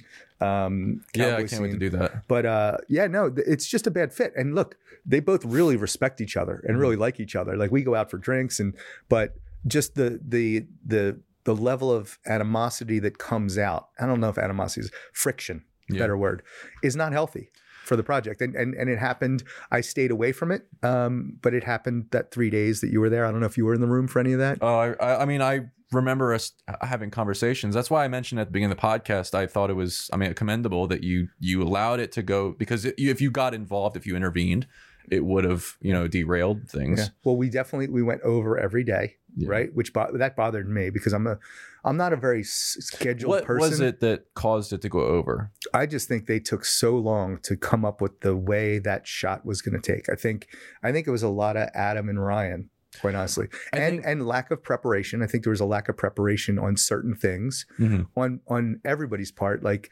Ryan will map it out. So if you read what he tells you, you should have it solid, right? But you can't just partly read it and like look at the picture and go with it. And no, like to Ryan's perspective, be like, I wrote it right there how it's going to be shot. All you had to do was do it, right? Yeah, so that shouldn't take time, but it did, right? Because you- anyway, but what you know, so Yeah. pre- and prepping, like we didn't have some of the equipment um, on day one. There was, I you know, I wasn't. I stayed far away. If you notice, I was in the other room, like always. I literally was never in the room for any of the shooting, uh, intentionally. Um, I just wanted them to know, like, look, I'm just a guy. I don't, ha- I don't have anything, but I can observe and I can hear and I can give feedback. And I'm going to wait till the project's fully over to give that feedback. So I don't know how long it takes to edit and put these things up, but, uh, but, and then Mhm. give the feedback that, yeah, you guys, it's too, too much friction. the thing that I I I, I take I well, the thing I recommend for filmmakers is do a lot do do do like five before you ever do like a big feature film projects or something do five short films as well as you can within your own means as soon as possible and the reason why is doing a lot of short projects it teaches you how to think very fast in, in every step of the process the writing the reason i've acted so much partly for ego Yeah. You like looking at yourself. You are, fun. you are a handsome man. But thank you. Yeah. Um, not you, you, yourself as well. No, Uh, I, I was, I was, the game has passed me by. I gotta see this. Uh, I gotta see. Yeah, but um, the thing is, when acting in my when, when I acted in my first feature film in like five years, like in 2019, it was my first feature. It was first short film in, five years. Um, I I was stuck writing, and I I finally through feedback was able to get out of that that hole I was in. I wanted to act in it, and my I instinctive, uh, you know, partly because I thought it'd be great, you know, for Yeah. obvious We're not reasons. picking up chicks a little bit. Possibly, yeah. but the when I, after I did that film and I acted, I did so many rehearsals. I'd done so much prep work to play the character, the lead in the role in the, in the film. What happened was the next film I went to write, the writing was the the dialogue. Even though I on the previous one I I spoke it out loud when I wrote it. I then knew how to make it flow better, way better. Okay. It flowed way better than the first, the one before that. And so there's something about putting together film, every step of the process, especially if you stay involved with every step of the process, including like editing, it different parts of the process inform each other. And so I advise filmmakers make as many films as you can with that are that are that you consider great quality. Um instinctively, you know. And that's why I do sketches lately while I'm writing these big feature film projects I'm working on. I got two feature films I'm writing is the one I told you about in the World War II one I'm doing. Uh, and that's gonna be that's gonna be interesting. Um, I gotta figure out how to put that together uh, and find like how like how to make it P- PA look like Normandy. Mm. But um, with Doing good, go to Western PA kind of looks like that in some ways. Well, Sorry, Western PA. E- Eastern PA is it's quote. I have a quote that the Eastern PA that it, it reminded this reporter of Eastern PA, Hmm. and so that was inspiration partly that I could pull it off. Hmm. And so, but but doing short projects, you learn how to do things faster and on a gut level and instinctually, and so. And I forget where I was Well, going. and it's also small Yeah. enough that you can do the end to end too, right? yeah, you, you were going. This is your advice. You, you do five short projects. Mhm. I don't know what got us there, but this is what you're talking about. Trying to bring you I was back. trying to get into. For me to have to bring you back is bad. I, yeah, You're worse than me. it, it was there's uh, where yeah where how did we get into this Because I don't know, I'm- but you were giving the philosophy about you tell every filmmaker and your feature, you want your feature to be perfect. We were on Adam and Ryan. well oh uh, the pottery Did I get you There's a- back? it's a pottery example yes I, I, you, I you won't talk back. thank you I Thank won't you. talk now. So there's a there's a, a study where a professor had his like uh, like it was like I like a sculpt like a pottery class or something something involving that like what's what's the word for it? I forget but it he had half of his class focus on one pot do one work on making this one pot as good as you can possibly make it all semester Okay. and then you had the other half make as many pots as they could Mhm. Ryan's a one pot kind of guy or Mhm. or you know like Yeah, like fewer yeah, yeah. because and and and it's admirable because he does great you know he, Yep. he puts a lot of quality into it he cares but Yeah. it's when you the, the but what that study proved was the people who made as many pots as possible consistently put out better pots than the people who's focused on just one Mm-hmm. Yeah. they they produce Yeah, more better great- pots What's that? A uh, analogy? Yeah, it's Yeah. a great analogy. Yeah. yeah. I I never heard it, but I love it, and it, it's, it's true. true. it's yeah Jinx number Mm. two. First one Yo, was about soda. like sharding. I think. What was the first Jinx about? uh, it was it Oh, was shitting Bur- on Ryan. Burger- No, it was shitting on Ryan. yeah or was yeah No, we yeah. jinxed. it. We both said we were about to shit on you, Yeah. Ryan. Wow, this this became the Ryan. I'm so sorry Ryan Cathartic. Um, yeah. All right. So so here I'm going to bounce this one off you. This is so we got into sixes and sevens a little bit. Mm-hmm. Um, it looks great. I don't know if you've seen any of the footage thus far. Well, I mean, seeing it one set when we were filming it, Yeah. it looked amazing. It, it, looked like does a look painting. great. Yeah, Um, it does. It- I mean, that's the one thing about right now. The interesting thing is, I don't, I don't know story wise, right? This is what I was asking you. What makes somebody, what makes people love your stuff? What do you want it to be? His is he, you, you nailed it with, he's got such a f- detail orientation that it actually hurts what the, the, project, thing I've in my remembered, opinion. I've, I keep I've telling him this. This is, I've told you here's this another thing face. I've argued with him about is Why is, I- he, is he argumentative? Is no, he always on argued. the other Uh, side? no, not argued. no, he's always on the other side. He does it the intentionally. thing, the thing is, I, I, I dis- This is a disagreement I have with him. Is is he is very particular about his scripts. Like if it, the car, if if this character drives this certain truck, oh, don't get me started. then Particular is not the that word. exact. It's hyper particular. It's like beyond the pale. I the first film I made in five years. One of the rules I had was to write the script of to even write, come up with the story and write the script was it has to be non-location dependent. Now, granted, it didn't work because eventually I, I did I, I did need a theater for one scene or like a few scenes.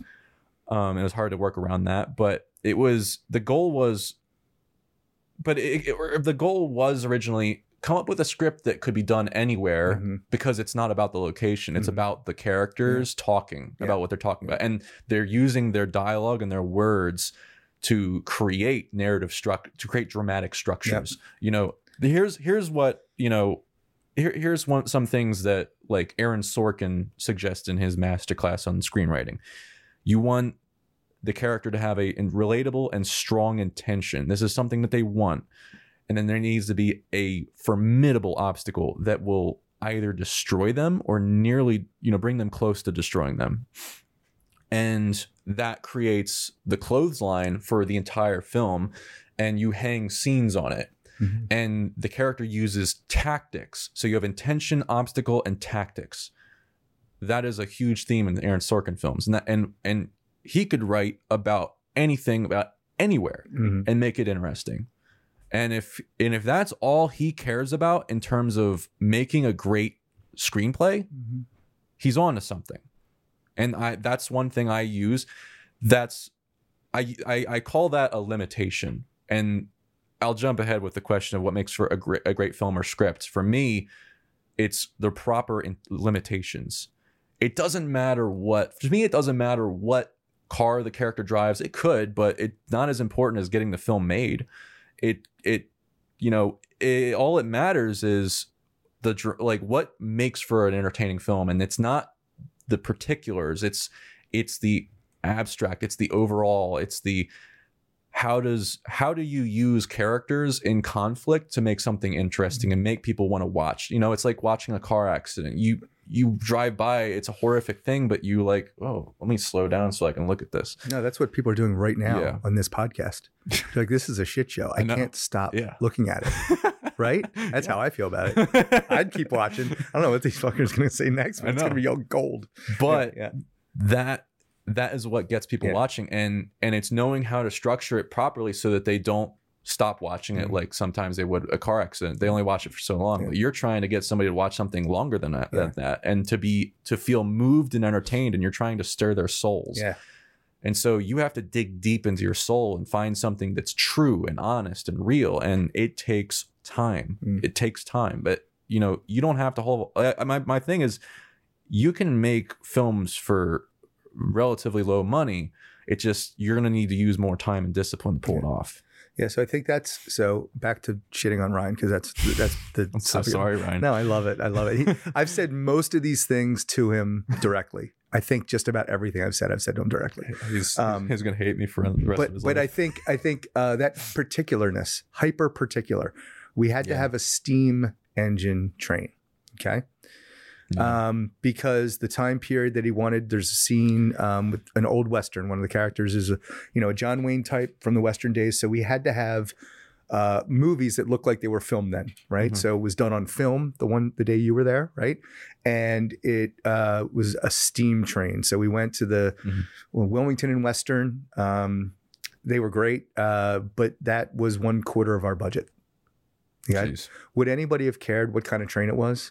Would anybody have cared if we superimposed the steam in a certain way that it emoted that Yeah, it's a steam big- engine? He has an issue with visual effects. It's particular. Well, yeah, we talked about his gun the, thing, the right? The thing Yeah. is, it's like I, you know, meditation is something that I think, I think that that's part of the thing that makes me be able to look at something very loosely. Meditation enables you to observe your own thoughts. It, it enables you to observe your own pain and identify it as this is something that is happening or that is going that this this is idea is a thing that is passing through your brain. You don't have to react to it.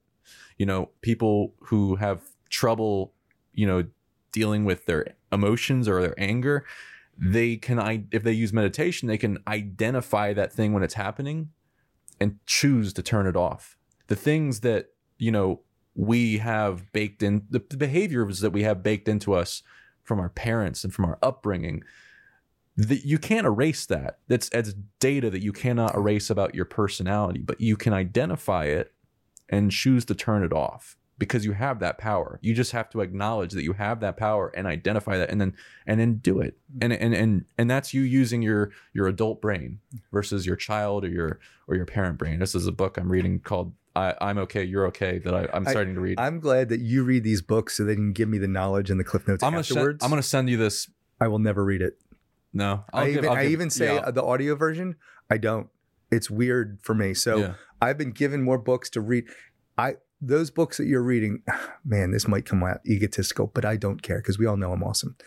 But like a lot of times when I when I hear what the backbone of the book was, it's been inherent to what I do already. Yeah, yeah, and it's yeah. and it's great because it gives me validation. It's like oh like you know whatever it is i i a kind lot of books could be blog articles. yeah yeah i, I agree. Um but I, I i feel fortunate that i don't know how i figure I, I think i just absorb you absorb a lot. Yeah. i absorb what i see. So i see what works and i don't need the i see how people interact and i see what works and i take all the best things. Oh i see how that guy got the control of the room. He did this. I'm going to add that to my next speech or whatever it is.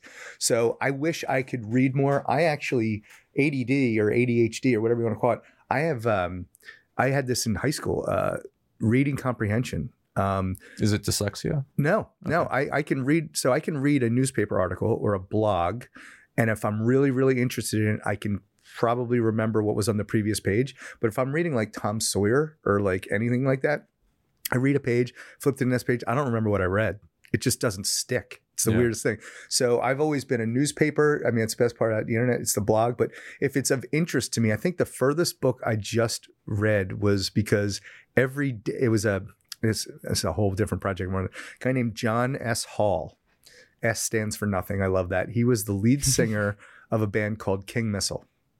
And uh, that's another. So I've loved them since the 90s. I saw them in concert a bunch of times. They are famous for the song Detachable Penis. Okay. so he does spoken word in the East Village. Um, it's hilarious. It's dry. He's, I don't, I still don't know if he's a character or if he is this person, but it's some of the best stuff ever. I actually started doing performance art, stand up, lip syncing his songs and acting out the scene. So Mm. I'll send those to you afterwards. I think they're hilarious and I'm going to send them to him as an homage to him. So he, um, what was my point? Where was I going? Now you bring me back. Wait, where were we? Where were we? Shit. Reading, reading comprehension. Oh yeah. yeah. I read his book. So so I again, I've always loved this guy. Every time I'm having a bad day, I just put King Missile on in my car and I'm just smiling. It just does that to me. And I mean, it's just classic. Um, we're definitely gonna have some stuff in the links. But I um Oh, so I. I reached out to him. I, I I found a website and it was his publicist and I said, hey, um, and I had 250 characters to put in the comments. Hey, been a fan. Um, love to help produce John with a, a project he's got coming up. Mhm. It's my way to pay it back um, because of all the joy he gave me. Right. And I did this on a Sunday. Um, one in the morning that night, I got a response. I didn't get it until the next morning, but Mhm. and say, "Hey, Mike, it's John. Oh, I love it. Let's talk tomorrow." This is John S. Hall. Guy to me, he's like uh, you know, he's like a he's like a Dave Grohl. Like he's a is, big that, deal. is that one of the projects you're doing next? it's one of the ones I have on the list. Yeah. Nice. So uh, two projects with him. Um, one is really out there, which I can't wait to do. That's awesome. So we we talked eight o'clock. It was about an hour and a half. I cut it because I we just hit it off. We talked about the first concert I saw him. He remembered the concert. He remembered one of the lines he said. He said, "I wish people would stop calling us King Missile. It's King Missile." And it was like this most random rant he went on for like 45 seconds to a crowd of like 50,000. It was a festival and they were like an opening act. And I said that to him. He's like, I remember that. This is 92.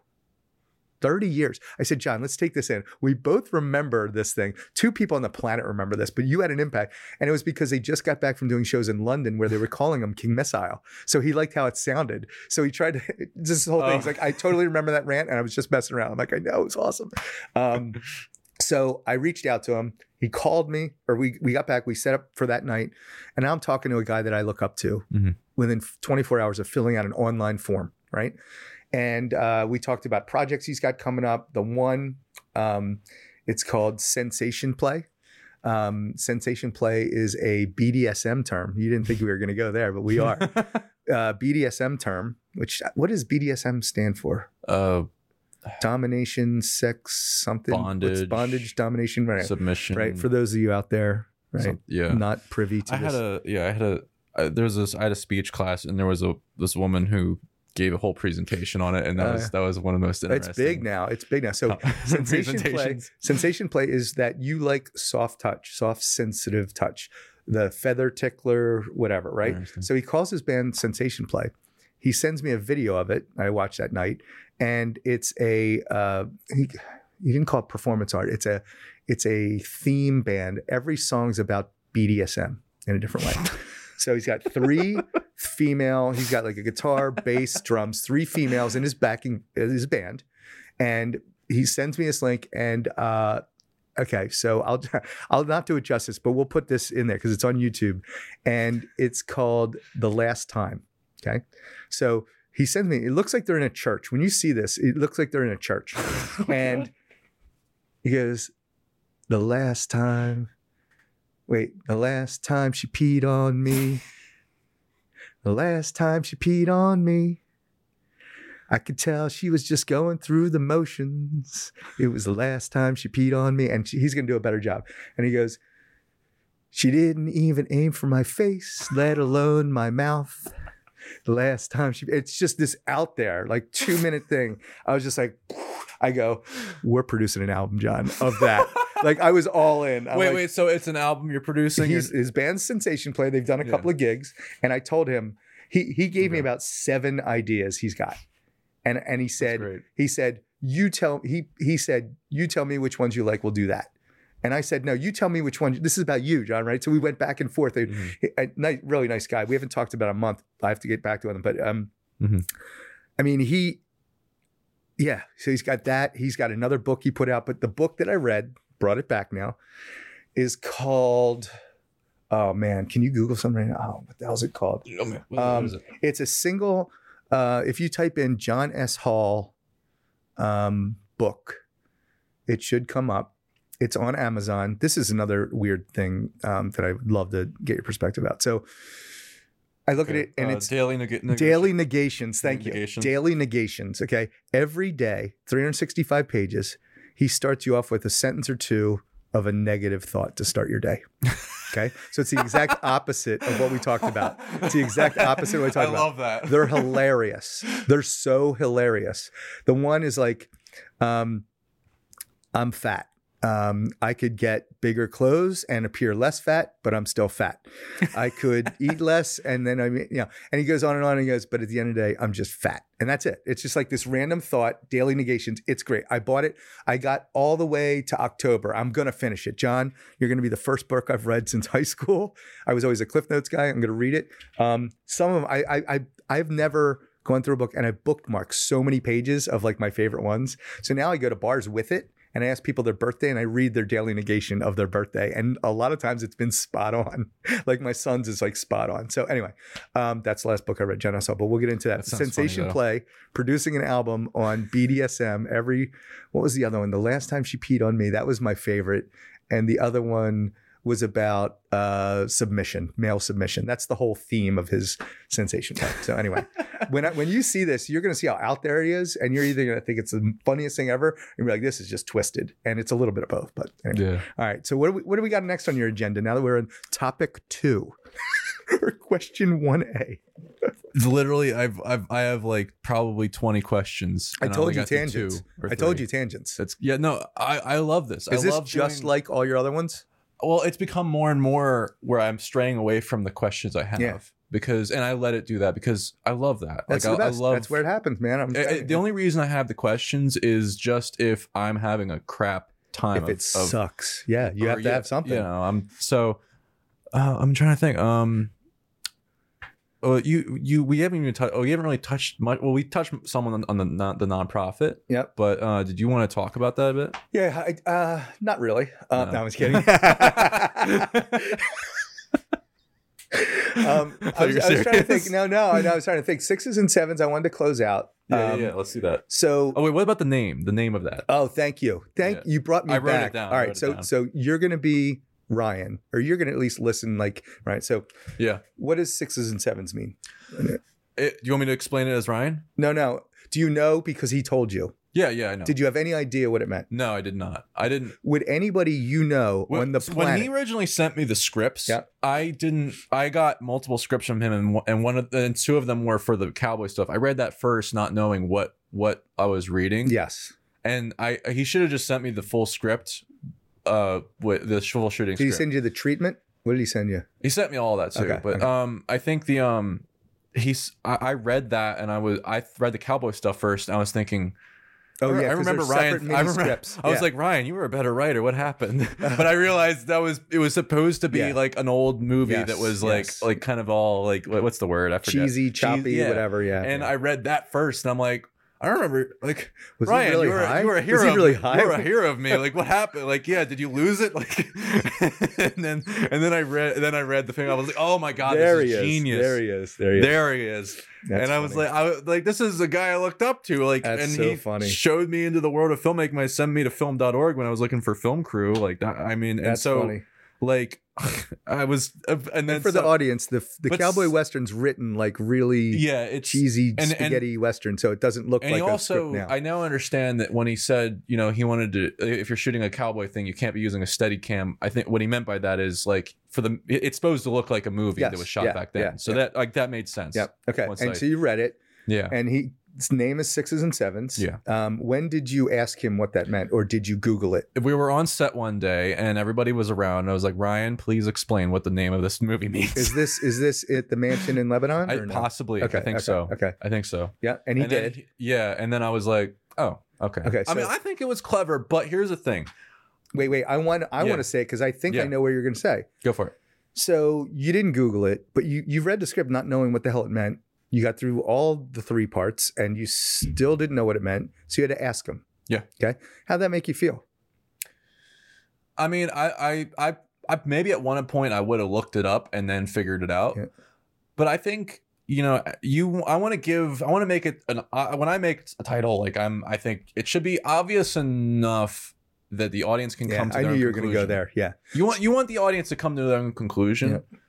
Not have to look up a fact. Thank you. Yeah. So this this Sorry, I, I. I have not said this to him yet. So I'm going to say so it bad. now. I'm like- no, I'm going to actually But call here's the him. thing, look. I'm going to call him on the way home just so I get it out to him because I don't ever speak Yeah. about somebody behind their back without something I would have never even said to their face or have. Yeah. It's just a that's I have I have I have rules. I just say I call it do the right thing. I have yeah. rules in life. Yeah, you, you, I you don't want to. If, if I ever talk about somebody, like I'm like, hey, I talked about you on the podcast. Like I'll probably tell Yeah, Ryan, no. hey, we, we talked about you a little bit. Well, that's bit. why I mean to me, I've said all these things. You're the one really shitting on him because he hasn't heard this from you. No, I'm just teasing.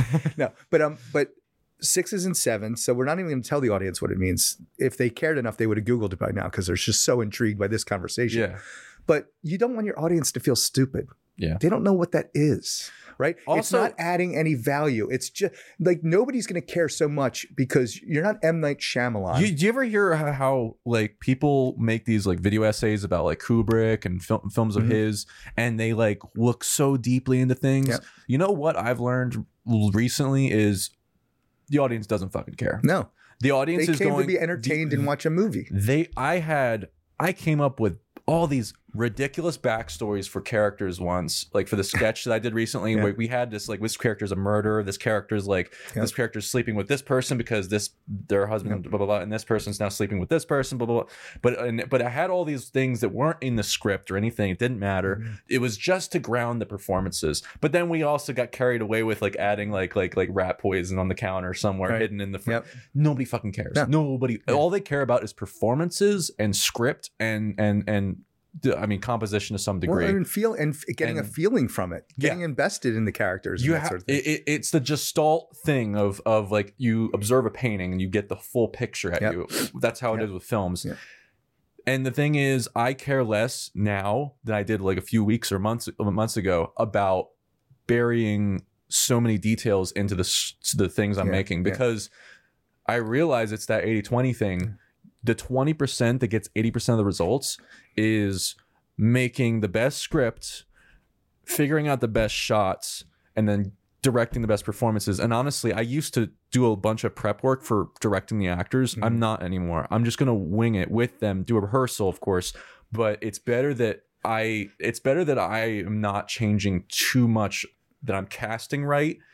That the casting does most of the work, and then from there it's just fine tuning little things. Like you say it like you like this, or or as if, and and if I do too much prep work, if I get too creative with the preparation, and and spend hundreds of page pages writing about what I'm trying to do, I get buried in the details and I lose sight of things and I can carry it the wrong direction. Yeah, I've done that No. and I'm done. yeah, that's right. The details is so. I said this to Ryan uh, maybe two times ago. It's the pots thing. When Yeah, you do more yeah, pots, you right. realize this and it's like, all right, well, no. So he he's going to have the most. you have to do more pots to fa- find that out though. You learn the hard way. He's going to be the most technically sound filmmaker, right? It's going to look aesthetically amazing, right? and uh, what about the story? What about the character? You know what I mean? Like you. So I, I said to him um, about doing a feature because he's like, yeah, I want to do a feature, and uh, I go, well, look, I I'd like to do a feature with you, but we're going to be so over budget. It's going to take so long because your attention to Mhm. detail is holding you back, right? Too much, and and these particular things that nobody cares about the rat poison. All the time and effort Yeah. spent in the type of gun, the type of bullet, Mhm. the type of smoke that needs to come out with it. It's You know what? overkill, and it it and it holds him back. But he's an artist, though. Yeah. His things are going to be art. I don't know if they're going to be great from a because I asked him, you know, what about commercial success, and I don't think he cares about that. You know, you Right? know, you know what? He he's recently been trying to talk me into getting cinema lenses, which are basically like like these lenses are like eight hundred dollars a piece. I know I paid for a Or- bunch or of them at 700 last or something. Damn movie. They're photography lenses, but many great fil- like many filmmakers, a lot, a lot of, of YouTube filmmakers, like do great produce great work. You know, do use that lens. These Yeah. lenses, they're great. Sigma eighteen to thirty five. I, I love Mhm. these lenses. I don't like. I I'm right now. I'm doing the research on it, and and I feel like it's one of those other things. Like, if I had like all the money to, sp- if if it, if it made sense, if it didn't matter, yeah. if yeah, I yeah. wanted to get like if I I'd go with like ARRI signature primes, which is probably what we shot the the sixes and sevens film on. You know, if I had a lot of if I had millions of dollars, yeah, I'd just Yeah. spend a why not? few, It'll few just look better. Yeah, dozens yeah. of thousands of dollars on yeah. the if they're like twenty five thousand dollar lenses. Yeah, yeah, I'd, I'd go for that. Yeah. That's the like it's literally, but that only takes it like five to ten percent, not even. that it's That's- negligible it's- what it's- people it's- really care about. right? Yeah. yeah. It's it's like it's honestly a five or ten percent difference than shooting on something like this Mhm. to me. Right. I mean, I could be wrong. Diminishing returns, right? Yep. Yeah. No, I think, and and to me, um, I don't know your feeling on some of the. I my screenplay um, that I wrote, I think, is better as a renegade film, meaning shot on some crappy thing um, from Mhm. Best Buy, right? Because you're in the movie. You know what I mean? You you feel like they just bought it at Best Buy because that's part of the thing. But anyway, Yeah, some of your scripts on. yeah. I want to read it. So well, um, but yeah, his attention to details because we'd be so over budget. It's just he's so good at the art. It's like you look at his stuff and it's just insane how how Mhm. great it looks. Yeah. your stuff looks really good, oh, thank you. Thank you. Thank you. right? Yeah. and probably cost a lot less, right? And it's because I was watching the cop. Right, throw his badge in the thing. I mean, like that's what I cared about. I didn't care Yeah. about the look of and the color in the office when he's turning his badge in. You know what I mean? Like I just didn't. Yeah. So I think you're right. No, I didn't even. Color, I barely color Yeah, graded that. people don't care, right? You know, I I just go for what looks is natural and and not is if it doesn't look pleasing, I'll try to make it look more pleasing. That's really what I Yeah. care about now. But I mean, so Or if it, if it matches the tone, that's you know I look for that. But yeah, all right. So let's see. Did we crush Ryan enough yet? yeah. I'm sorry. Ryan. oh my no, god. we love him. No, yeah, no, It- I love it's, Ryan. It's That's so- amazing. it I, I, I hitched myself because No. it's amazing, but Yeah. I worry that it's too particular that nobody cares about the ninety I was curious if we like. I was curious if it was just me thinking No. this No, you, because but- he. I mean, I, I I appreciate every perspective he has, and it's it's it's you know it's not it's it's things that I don't you know I don't really know anybody that thinks we about. should have had him here. We this would have been a good session. I'm gonna have him on like a sit down. Like uh, what's it called? Like the, you know, when you're talking Do you wanna- through alcoholism. Do you want to have? like do you want to be on it when we Yeah. have him and and, Yeah, and Sean think, here? I, I think we should do we should have it, a yeah. four person four way podcast. You sick son of a bitch. That's why you like that BDSM shit. Literally, whips and chains the- guy the- too. the- or the do you want film? bondage? No, no. I'm gonna try. And keep, I'm gonna keep going until he all the breaks char- there's little there's little there's little like there's little signs that the characters are into shit like Oh, there you go. That would trickle throughout That would be great. Like every M- Li- there's little innuendos do you all know throughout every the film. M Night Shyamalan movie actually did that? what Had little BDSM stuff in the background because he's into it. well no i mean like I'm totally messing with you. no. But your eyes and your face just lit up like no. no no i thought you were serious I know. It's awesome. i love it uh, i i no like like there's little like jokes and whatnot buried it like like Yeah, I packed love that. That's awesome. yeah By the way, M Night uh, met him a couple times. Really? Really? nice. So he lives in Newtown Square, where I live. wow Um, yeah, he uh, Aston is where his big studio is. Hmm. I've never been, but it's Starbucks. The Starbucks I talked about earlier. He comes in and he comes with his kids, Oh, and he's the nicest guy. Nicest guy. Yeah. Huge Sixer fan. So we talk about that. His he was uh, the last time he was in Starbucks. They were getting ready to go to the game because they were in their jerseys. I don't know, like eight and ten maybe. Mhm. Two kids, and uh, yeah, super nice guy, right? Like I went over. I'm like, hey man, I just want to say, really appreciate your work. Like I go, I always see it front row of the Sixers. Nice, uh, nice to be using your money on that. I said I used to go front row with my dad because he ran sales for a company. Anyway, Yeah. and uh, no, super nice guy. I don't know what his normal demeanor is, but yeah, not one of those guys that just gives you the middle finger when you walk up to him, Yeah. which is always devastating, isn't it? Yeah. Did you ever meet anybody famous and you just got crushed by I it? haven't, I haven't really met anybody famous and or let alone get crushed by them. Yeah. Um, luckily no. Um, I'm trying to think of. Uh, I've been crushed, a couple. Nothing's coming to mind. All right, so wait, back to your question, which I derailed you from, um, was to great lengths. We kind of closed out six and seven. So, so my point is, Mhm. oh, we actually didn't close this. The Yeah. title. I, you don't want your audience to feel stupid because they don't know something. yeah. Nobody's impressed because you made them Google it, right? Yeah. Have it relate somewhat and maybe add value so somebody might go see it. The title matters. I'm a marketing guy, right? The Mm. title matters. So I want them to consider changing it, right? Um, maybe it comes up as a dialogue line. I don't know what it is, but to me, it doesn't serve any purpose to um, have an audience feel stupid, Doesn't.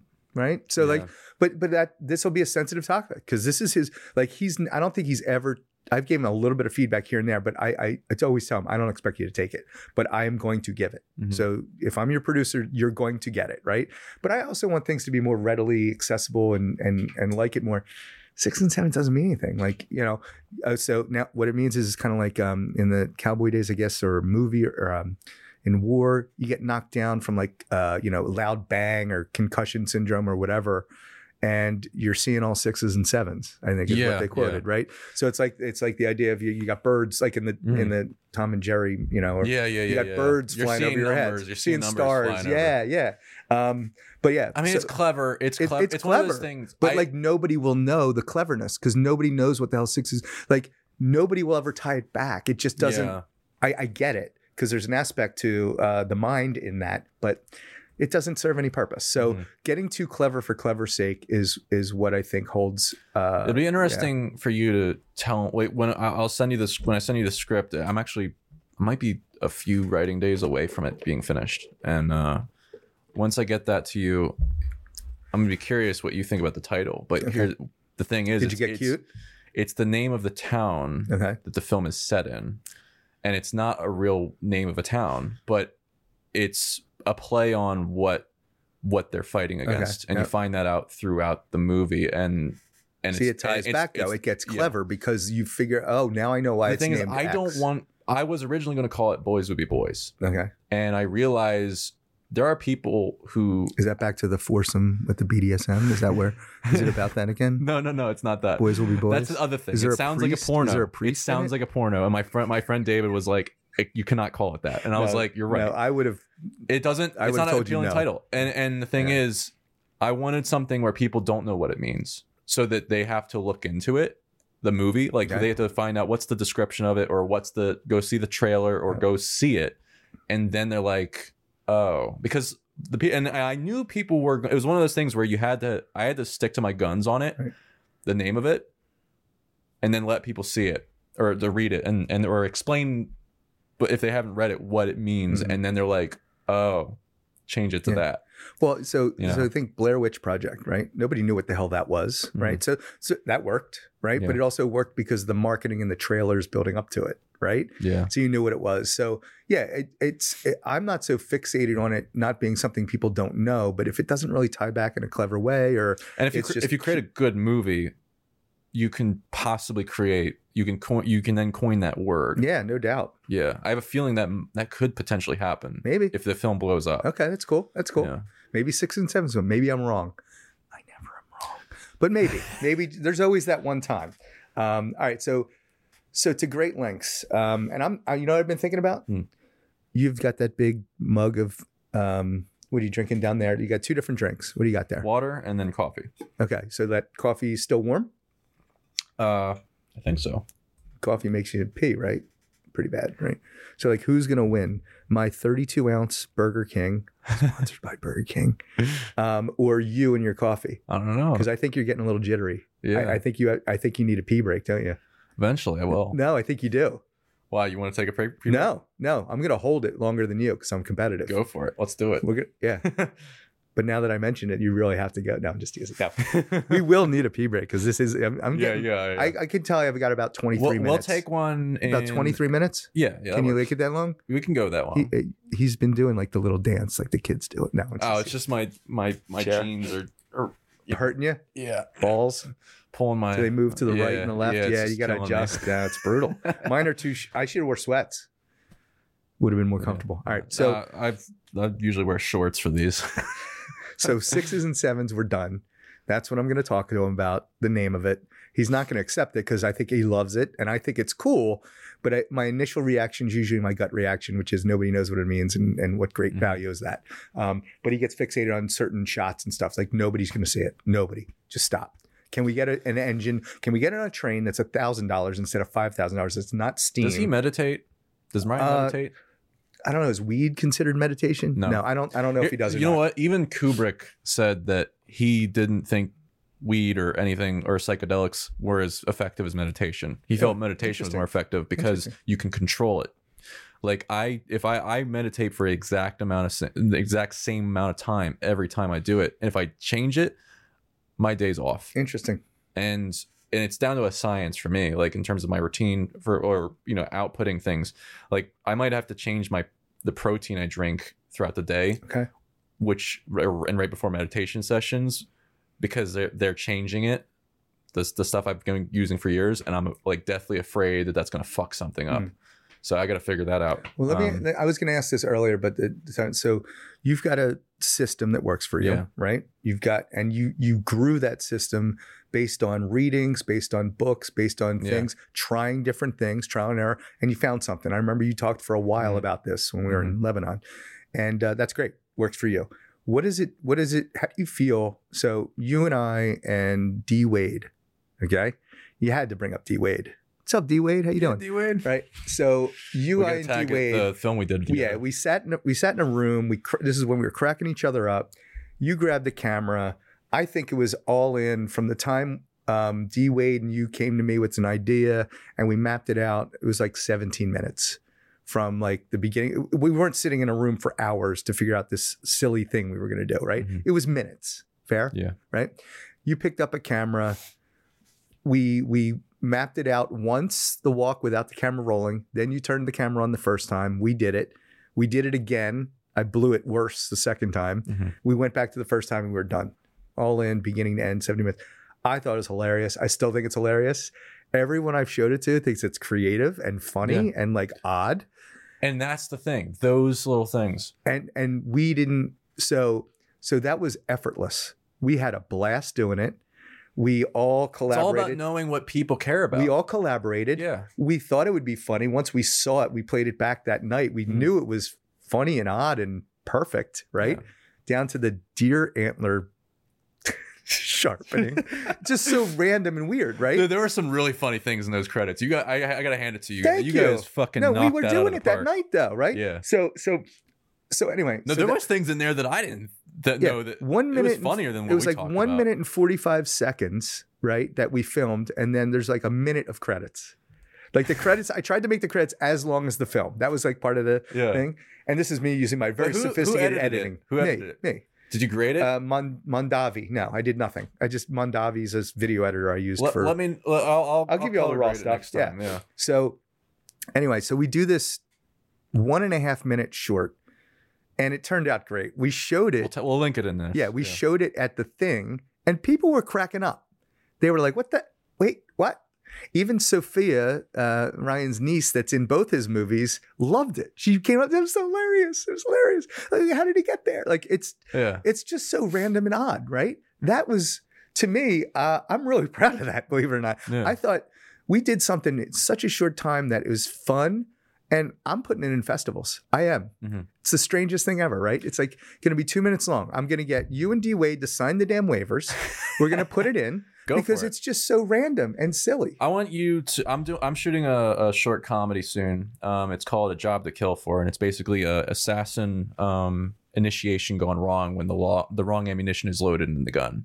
Basically, there's four You Alec characters. Baldwin it. Jesus, too soon. There's a too soon. yeah right.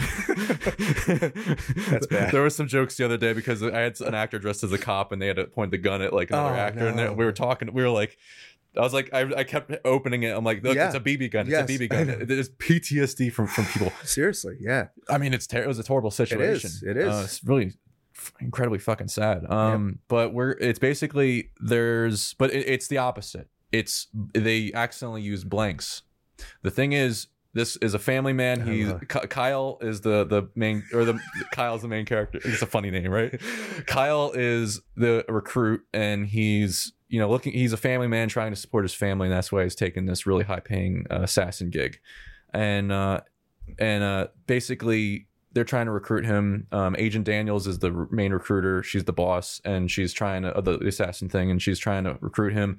And basically, the, the his final task is at this in this dark room. He's got to kill his wife in order to become part of their their you know organization. And so, and there, it I mean it's all driven I from mean, is funny dialogue. bitch? I hope. Is she a bitch? Or? Well, we'll get into that. Okay, um, all right. Basically, Don't give too much away. Spoiler alert. yeah, uh, and then and then the other agent who loads the wrong ammunition the gun, he's trying really hard to get a promotion, but he doesn't realize he was supposed to use live ammunition.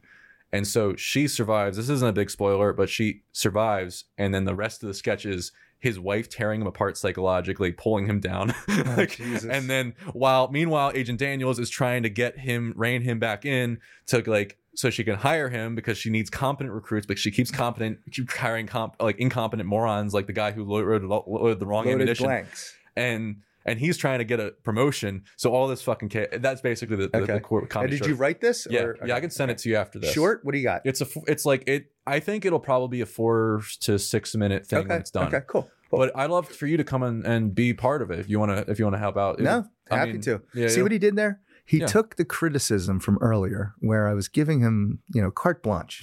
I was like, there, here's a blank check, Thomas.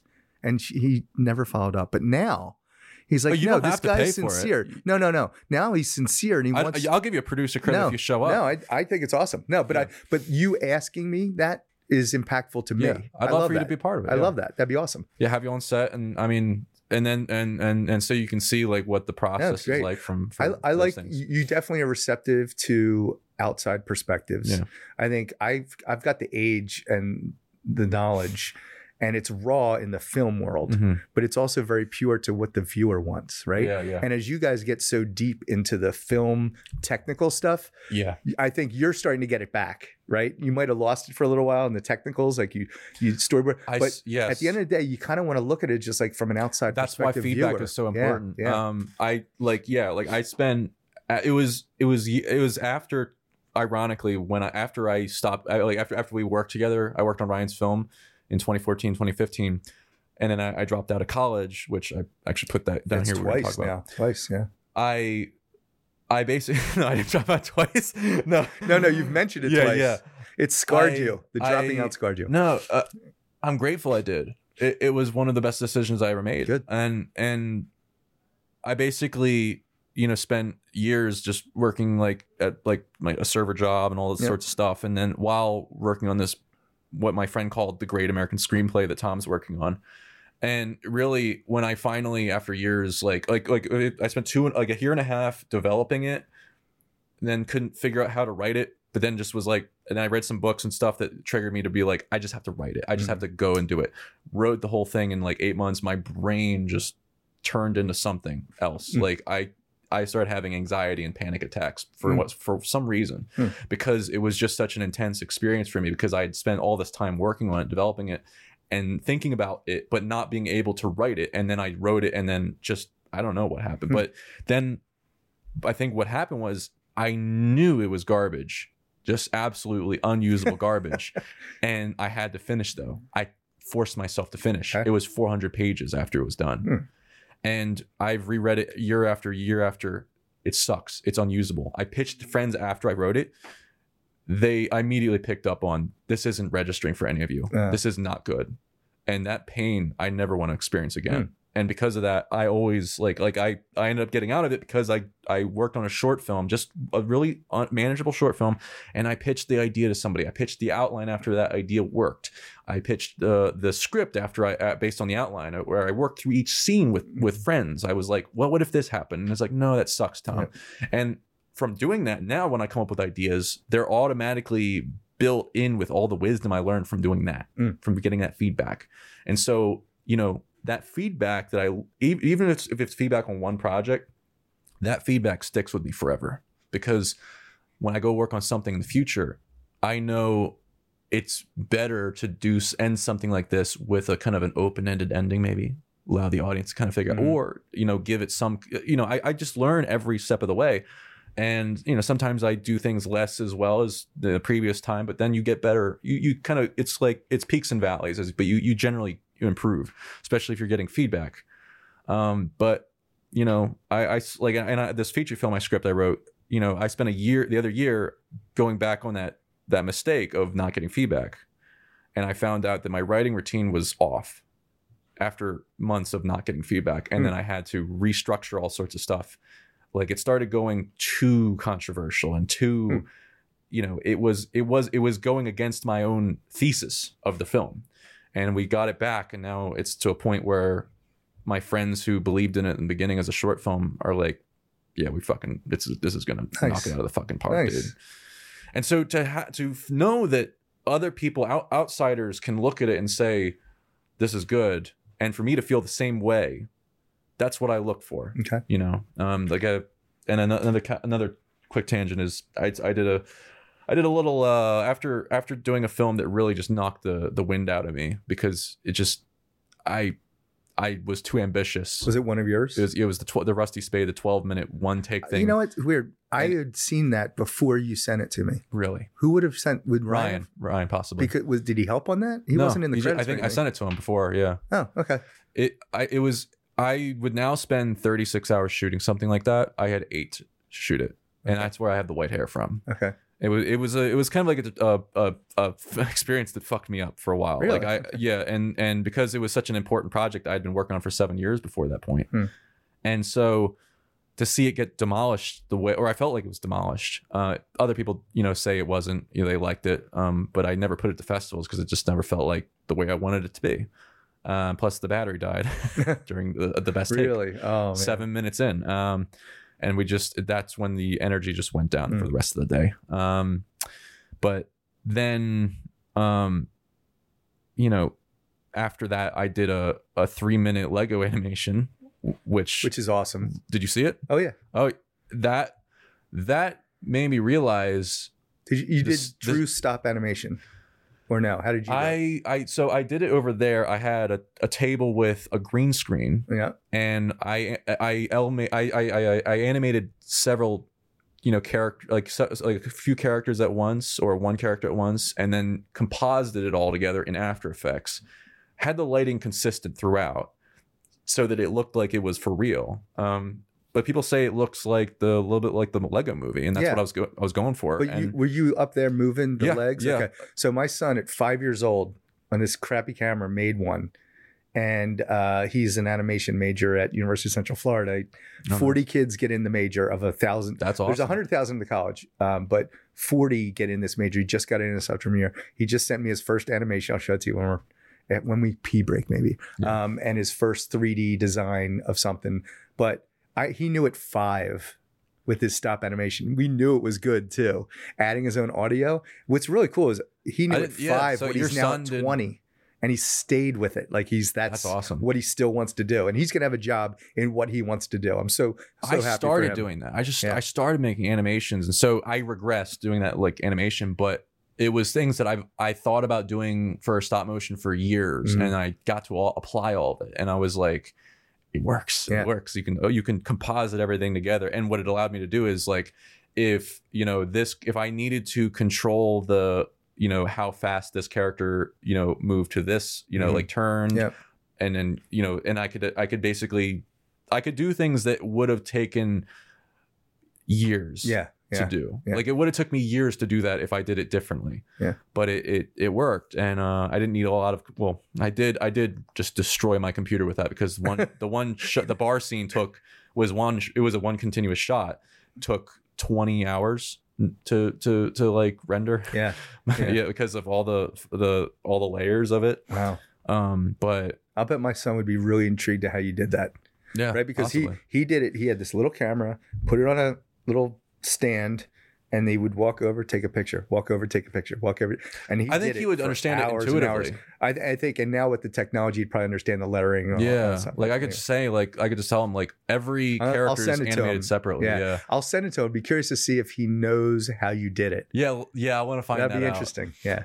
But anyway, and that I storyboarded all of that, and I didn't stop until every single shot was funny. I also didn't stop and I didn't start So wait, animating you- you- until that- I, that I was did a- all the sound that was a comedy. yeah, it was. It was. See what it I was did a, there, people? It was a drama. it was. It was. It was. ba- It was a. It was a, a documentary. Dark comedy. Um, but it, it was like I it was a horror a horror comedy. I love doing that. but it, it's basically like I I felt pride in that more than any film I've done before because I spent the time that I wanted to spend on it. That's good. and I want to feel that for my feature film. Gotcha. You know. So I gotta, I gotta. We're gonna do this last question. Uh, again, this is uh, take one, Mike McGowan podcast interviewing Thomas Profit on take, the uh, we'll, ta- we'll call it take on the 16 filmmaking industry. No, yeah. this is Take 16 this is on you. yeah. You know, this has been an Oh, interview we're of you. Oh. Oh, okay, I turned okay. it around at the very beginning. You just picking up on that now? What do we get? Two hour mark? A little slow there. No wonder he dropped out of college. All right. So anyway, um, so uh, It's- my buddy D Wade, my buddy D Wade, you're one of three people, right? yeah. You did, and by the way, great job. Like you, were, did you steady cam that or no? I forget. No, we didn't have wait, the wait, steady which cam. one? What? The, Just the the short we did. No. D Wade, right? But you, Just- great job. Like it looks you. really good. Like and you had to follow my fat ass. God. by the way, by the way, when I saw myself on that that night, oh my god! you said you were dieting because of that. thirty-five pounds from COVID. It's brutal. I can't get rid you of it. You lost. Wait, you. No, I gained from that. sitting. Oh, Oh, no, okay. COVID. Sitting on the Yeah. couch for a year and a half, not going to the office where we have a walking trail, gym being closed, drinking to cope. Thirty-five pounds. Mhm. It's disgusting. I hate my body right now. But anyway, um, you followed me around. We did the thing. I put that in festivals that we we we tr- we color grade it, right? We take away the least funny credits and add some more funny credits in Mm. because the credits are fucking funny in my mind. I wrote them, so they better be funny. We put that in festivals and it gets nominations, right? Let's just play this out. How do you feel about that? That'd be interesting. It wouldn't surprise me because that's that that happens, and I'll tell you why. When ideas come forward very quickly, very rapidly, often it's it's it's not because they came easily. It's because they were they were from all these ideas and things built up within you Mhm. that finally had a way to manifest themselves in the world. If you you said you wrote a script in in 24 hours or something, 17, give or take. Yeah. that there's something about that. There's something about when an, when when you've had these things dormant, lying dormant inside you, and then they all just come out rushing. Sometimes, a lot of times, they're better than the things that that you spend years on. Yeah. No, that's why I was asking because you you've labored on some of these projects, right? And when we shot that thing, I was tapping into muscle memory of shooting that one take, the 12 minute one take film I did. I felt that I was in that again. Oh, I, wow. It brought back Right. the PTSD, but I was like, all right, let's do this yeah, no, shit. no, we did. It was You all in one take. It was impressive and, and- for but- all three of us. and the thing is, all three of us. we yeah. improvised. Yeah, totally. We, we scripted a bit, but yeah, we there was the one it. I'll never forget. I still hold myself accountable. The one bedroom scene where I'm Mhm. like talking about the kids and the pillows, and I forgot to do the D Wade at the beginning, and I had to come back to it. I'm like, oh, there's D Wade, right? Because every room that I went in, I said, oh, this is my buddy D Wade. He just like to read in that spot. Mhm. But that one, I forgot to do it. It was like the third room. I forgot to do it, and I came back to it right before we left the room. Ooh, but anyway, um, but no, but I, I have a feeling. So you're right. So why I ask that is because I, I I hear you with the laboring eight years on this or four years on that or you know twenty hours on that, and then we pick up the thing and do something that's really funny, in my opinion, just odd and funny, Mhm. right? Um, it was effortless, right? We just went into it, we did it, we're done. Um, we did show it to people; they seemed to enjoy it. I, were you there for when people were watching it? Um, we, Yeah, it was yeah, pretty yeah, late night, and you couldn't really bar. hear it and stuff. But like, I think People people, got enjoyed the, it, even though people they got the really general. Well, you got to the credits, and they really enjoyed that, right? Right. so even just that, like, because what happens in the film, like, what the hell? What? Like, you don't know what you're doing, but like that can It's- get in, it's and that's one of those bolt of lightning moments.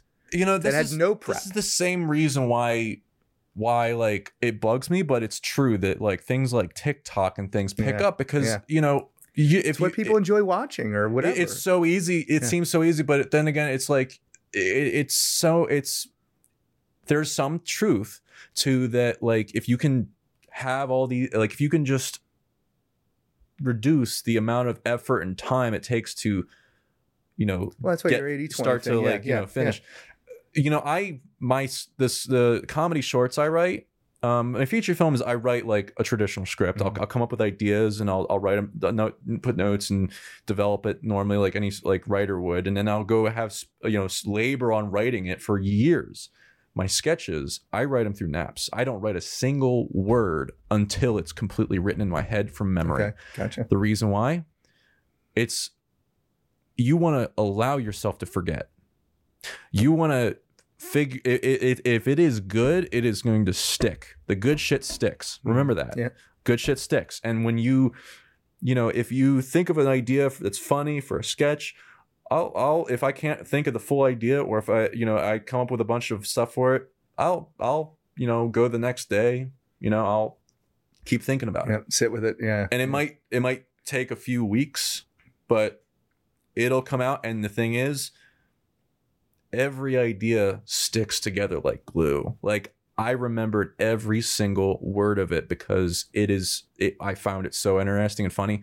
And when i do that that's how my best sketches have been written. And i'm getting better at it now and i'm and so that's what i do for sketches. But my feature films it has to be a combination. It has to be a hybrid of of you know writing from Yeah. memory. Yeah. um, David Lynch like comes up with, uh, you know, his process for coming up with um, ideas for feature films, and I recommend this.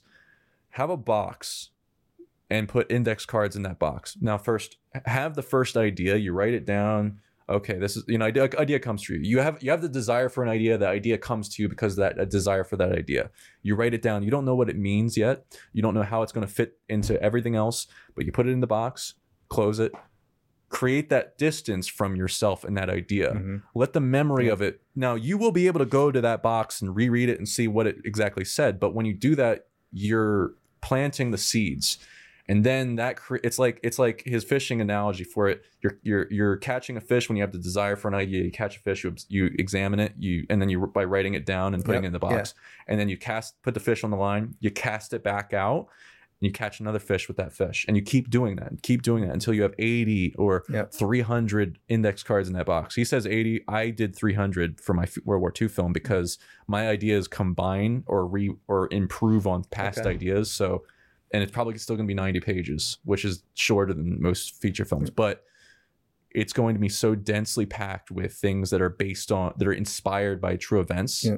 but different enough that I can make it my own and fits within this this this an outline. It started as an outline, a rough outline. Like, how am I going to turn this? Is amazing. If only I could just turn this into, you know, something really compelling and flesh it out. I don't know how to expand on something. And I heard Dave Lynch's method, and then the next day, like, and then I started doing this and spent nine months or so developing that. Filling up a box with 300 index cards, reading everything about World War II I could find, about D Day, all this stuff. I heard all sorts of horrific fucking shit I read about and I'm like, and then it gave me different ideas for related to the characters and their situations. Things like, like, like, like a pair, like a like a guy witnessing somebody like parachute into a, a barn and the, the or or, or parachute, uh, you know, they're parachuting down and and they lit they, they they dumped gas. The Germans dumped gasoline on on barns and stuff, lit it on fire so they would light up the sky so they could play target Oh. practice with them. And and this one was screaming as he was listing towards the fire because it sucked in all the oxygen Oh. and and they the, the guy the, the off, German officer said let him burn Mm. guy goes into it and as soon as he hits it the screams are silenced Mm. and it's and and this uh, in my script it scars the guy mentally now that's just one of Yeah. many things that i got from doing hard research on it letting it inspire ideas that fit the narrative i was telling and that I it's going to take me probably a decade to make a film again that is going to scar and and and be as real as that film. I mean, I'll I'll do And where is this film now? the World War II film. Yeah, like what stage? It's I'm it's it's it's at a stage where I'm not I don't want to show it to anybody yet. Or Okay. I'm I'm, I'm showing a certain You filmed stuff. no no I mean Oh. like no it's Script. it's the script. Script. Okay, gotcha. I'm still writing it. It Okay. might take me a year or two Okay. to finish writing it, but it's uh I mean it's it's gonna be tough for me to beat. Um Nice. That's good. Yeah Now, how great is that to have a passion about something Yes. that you know, you know is going to be good? yeah And it, it's funny. It might be a niche that only several hundred think it's the most amazing, but that's okay yeah because you love it, right? I mean, Mhm. clearly, yeah. All right, you ready for potty break? yeah yeah let's do that. Right? Are so you are you we'll, worse than we'll come back on take 16B with Mike Matt McGowan. Take one, interviewing Thomas Profit. Out. Brought to you by Burger King.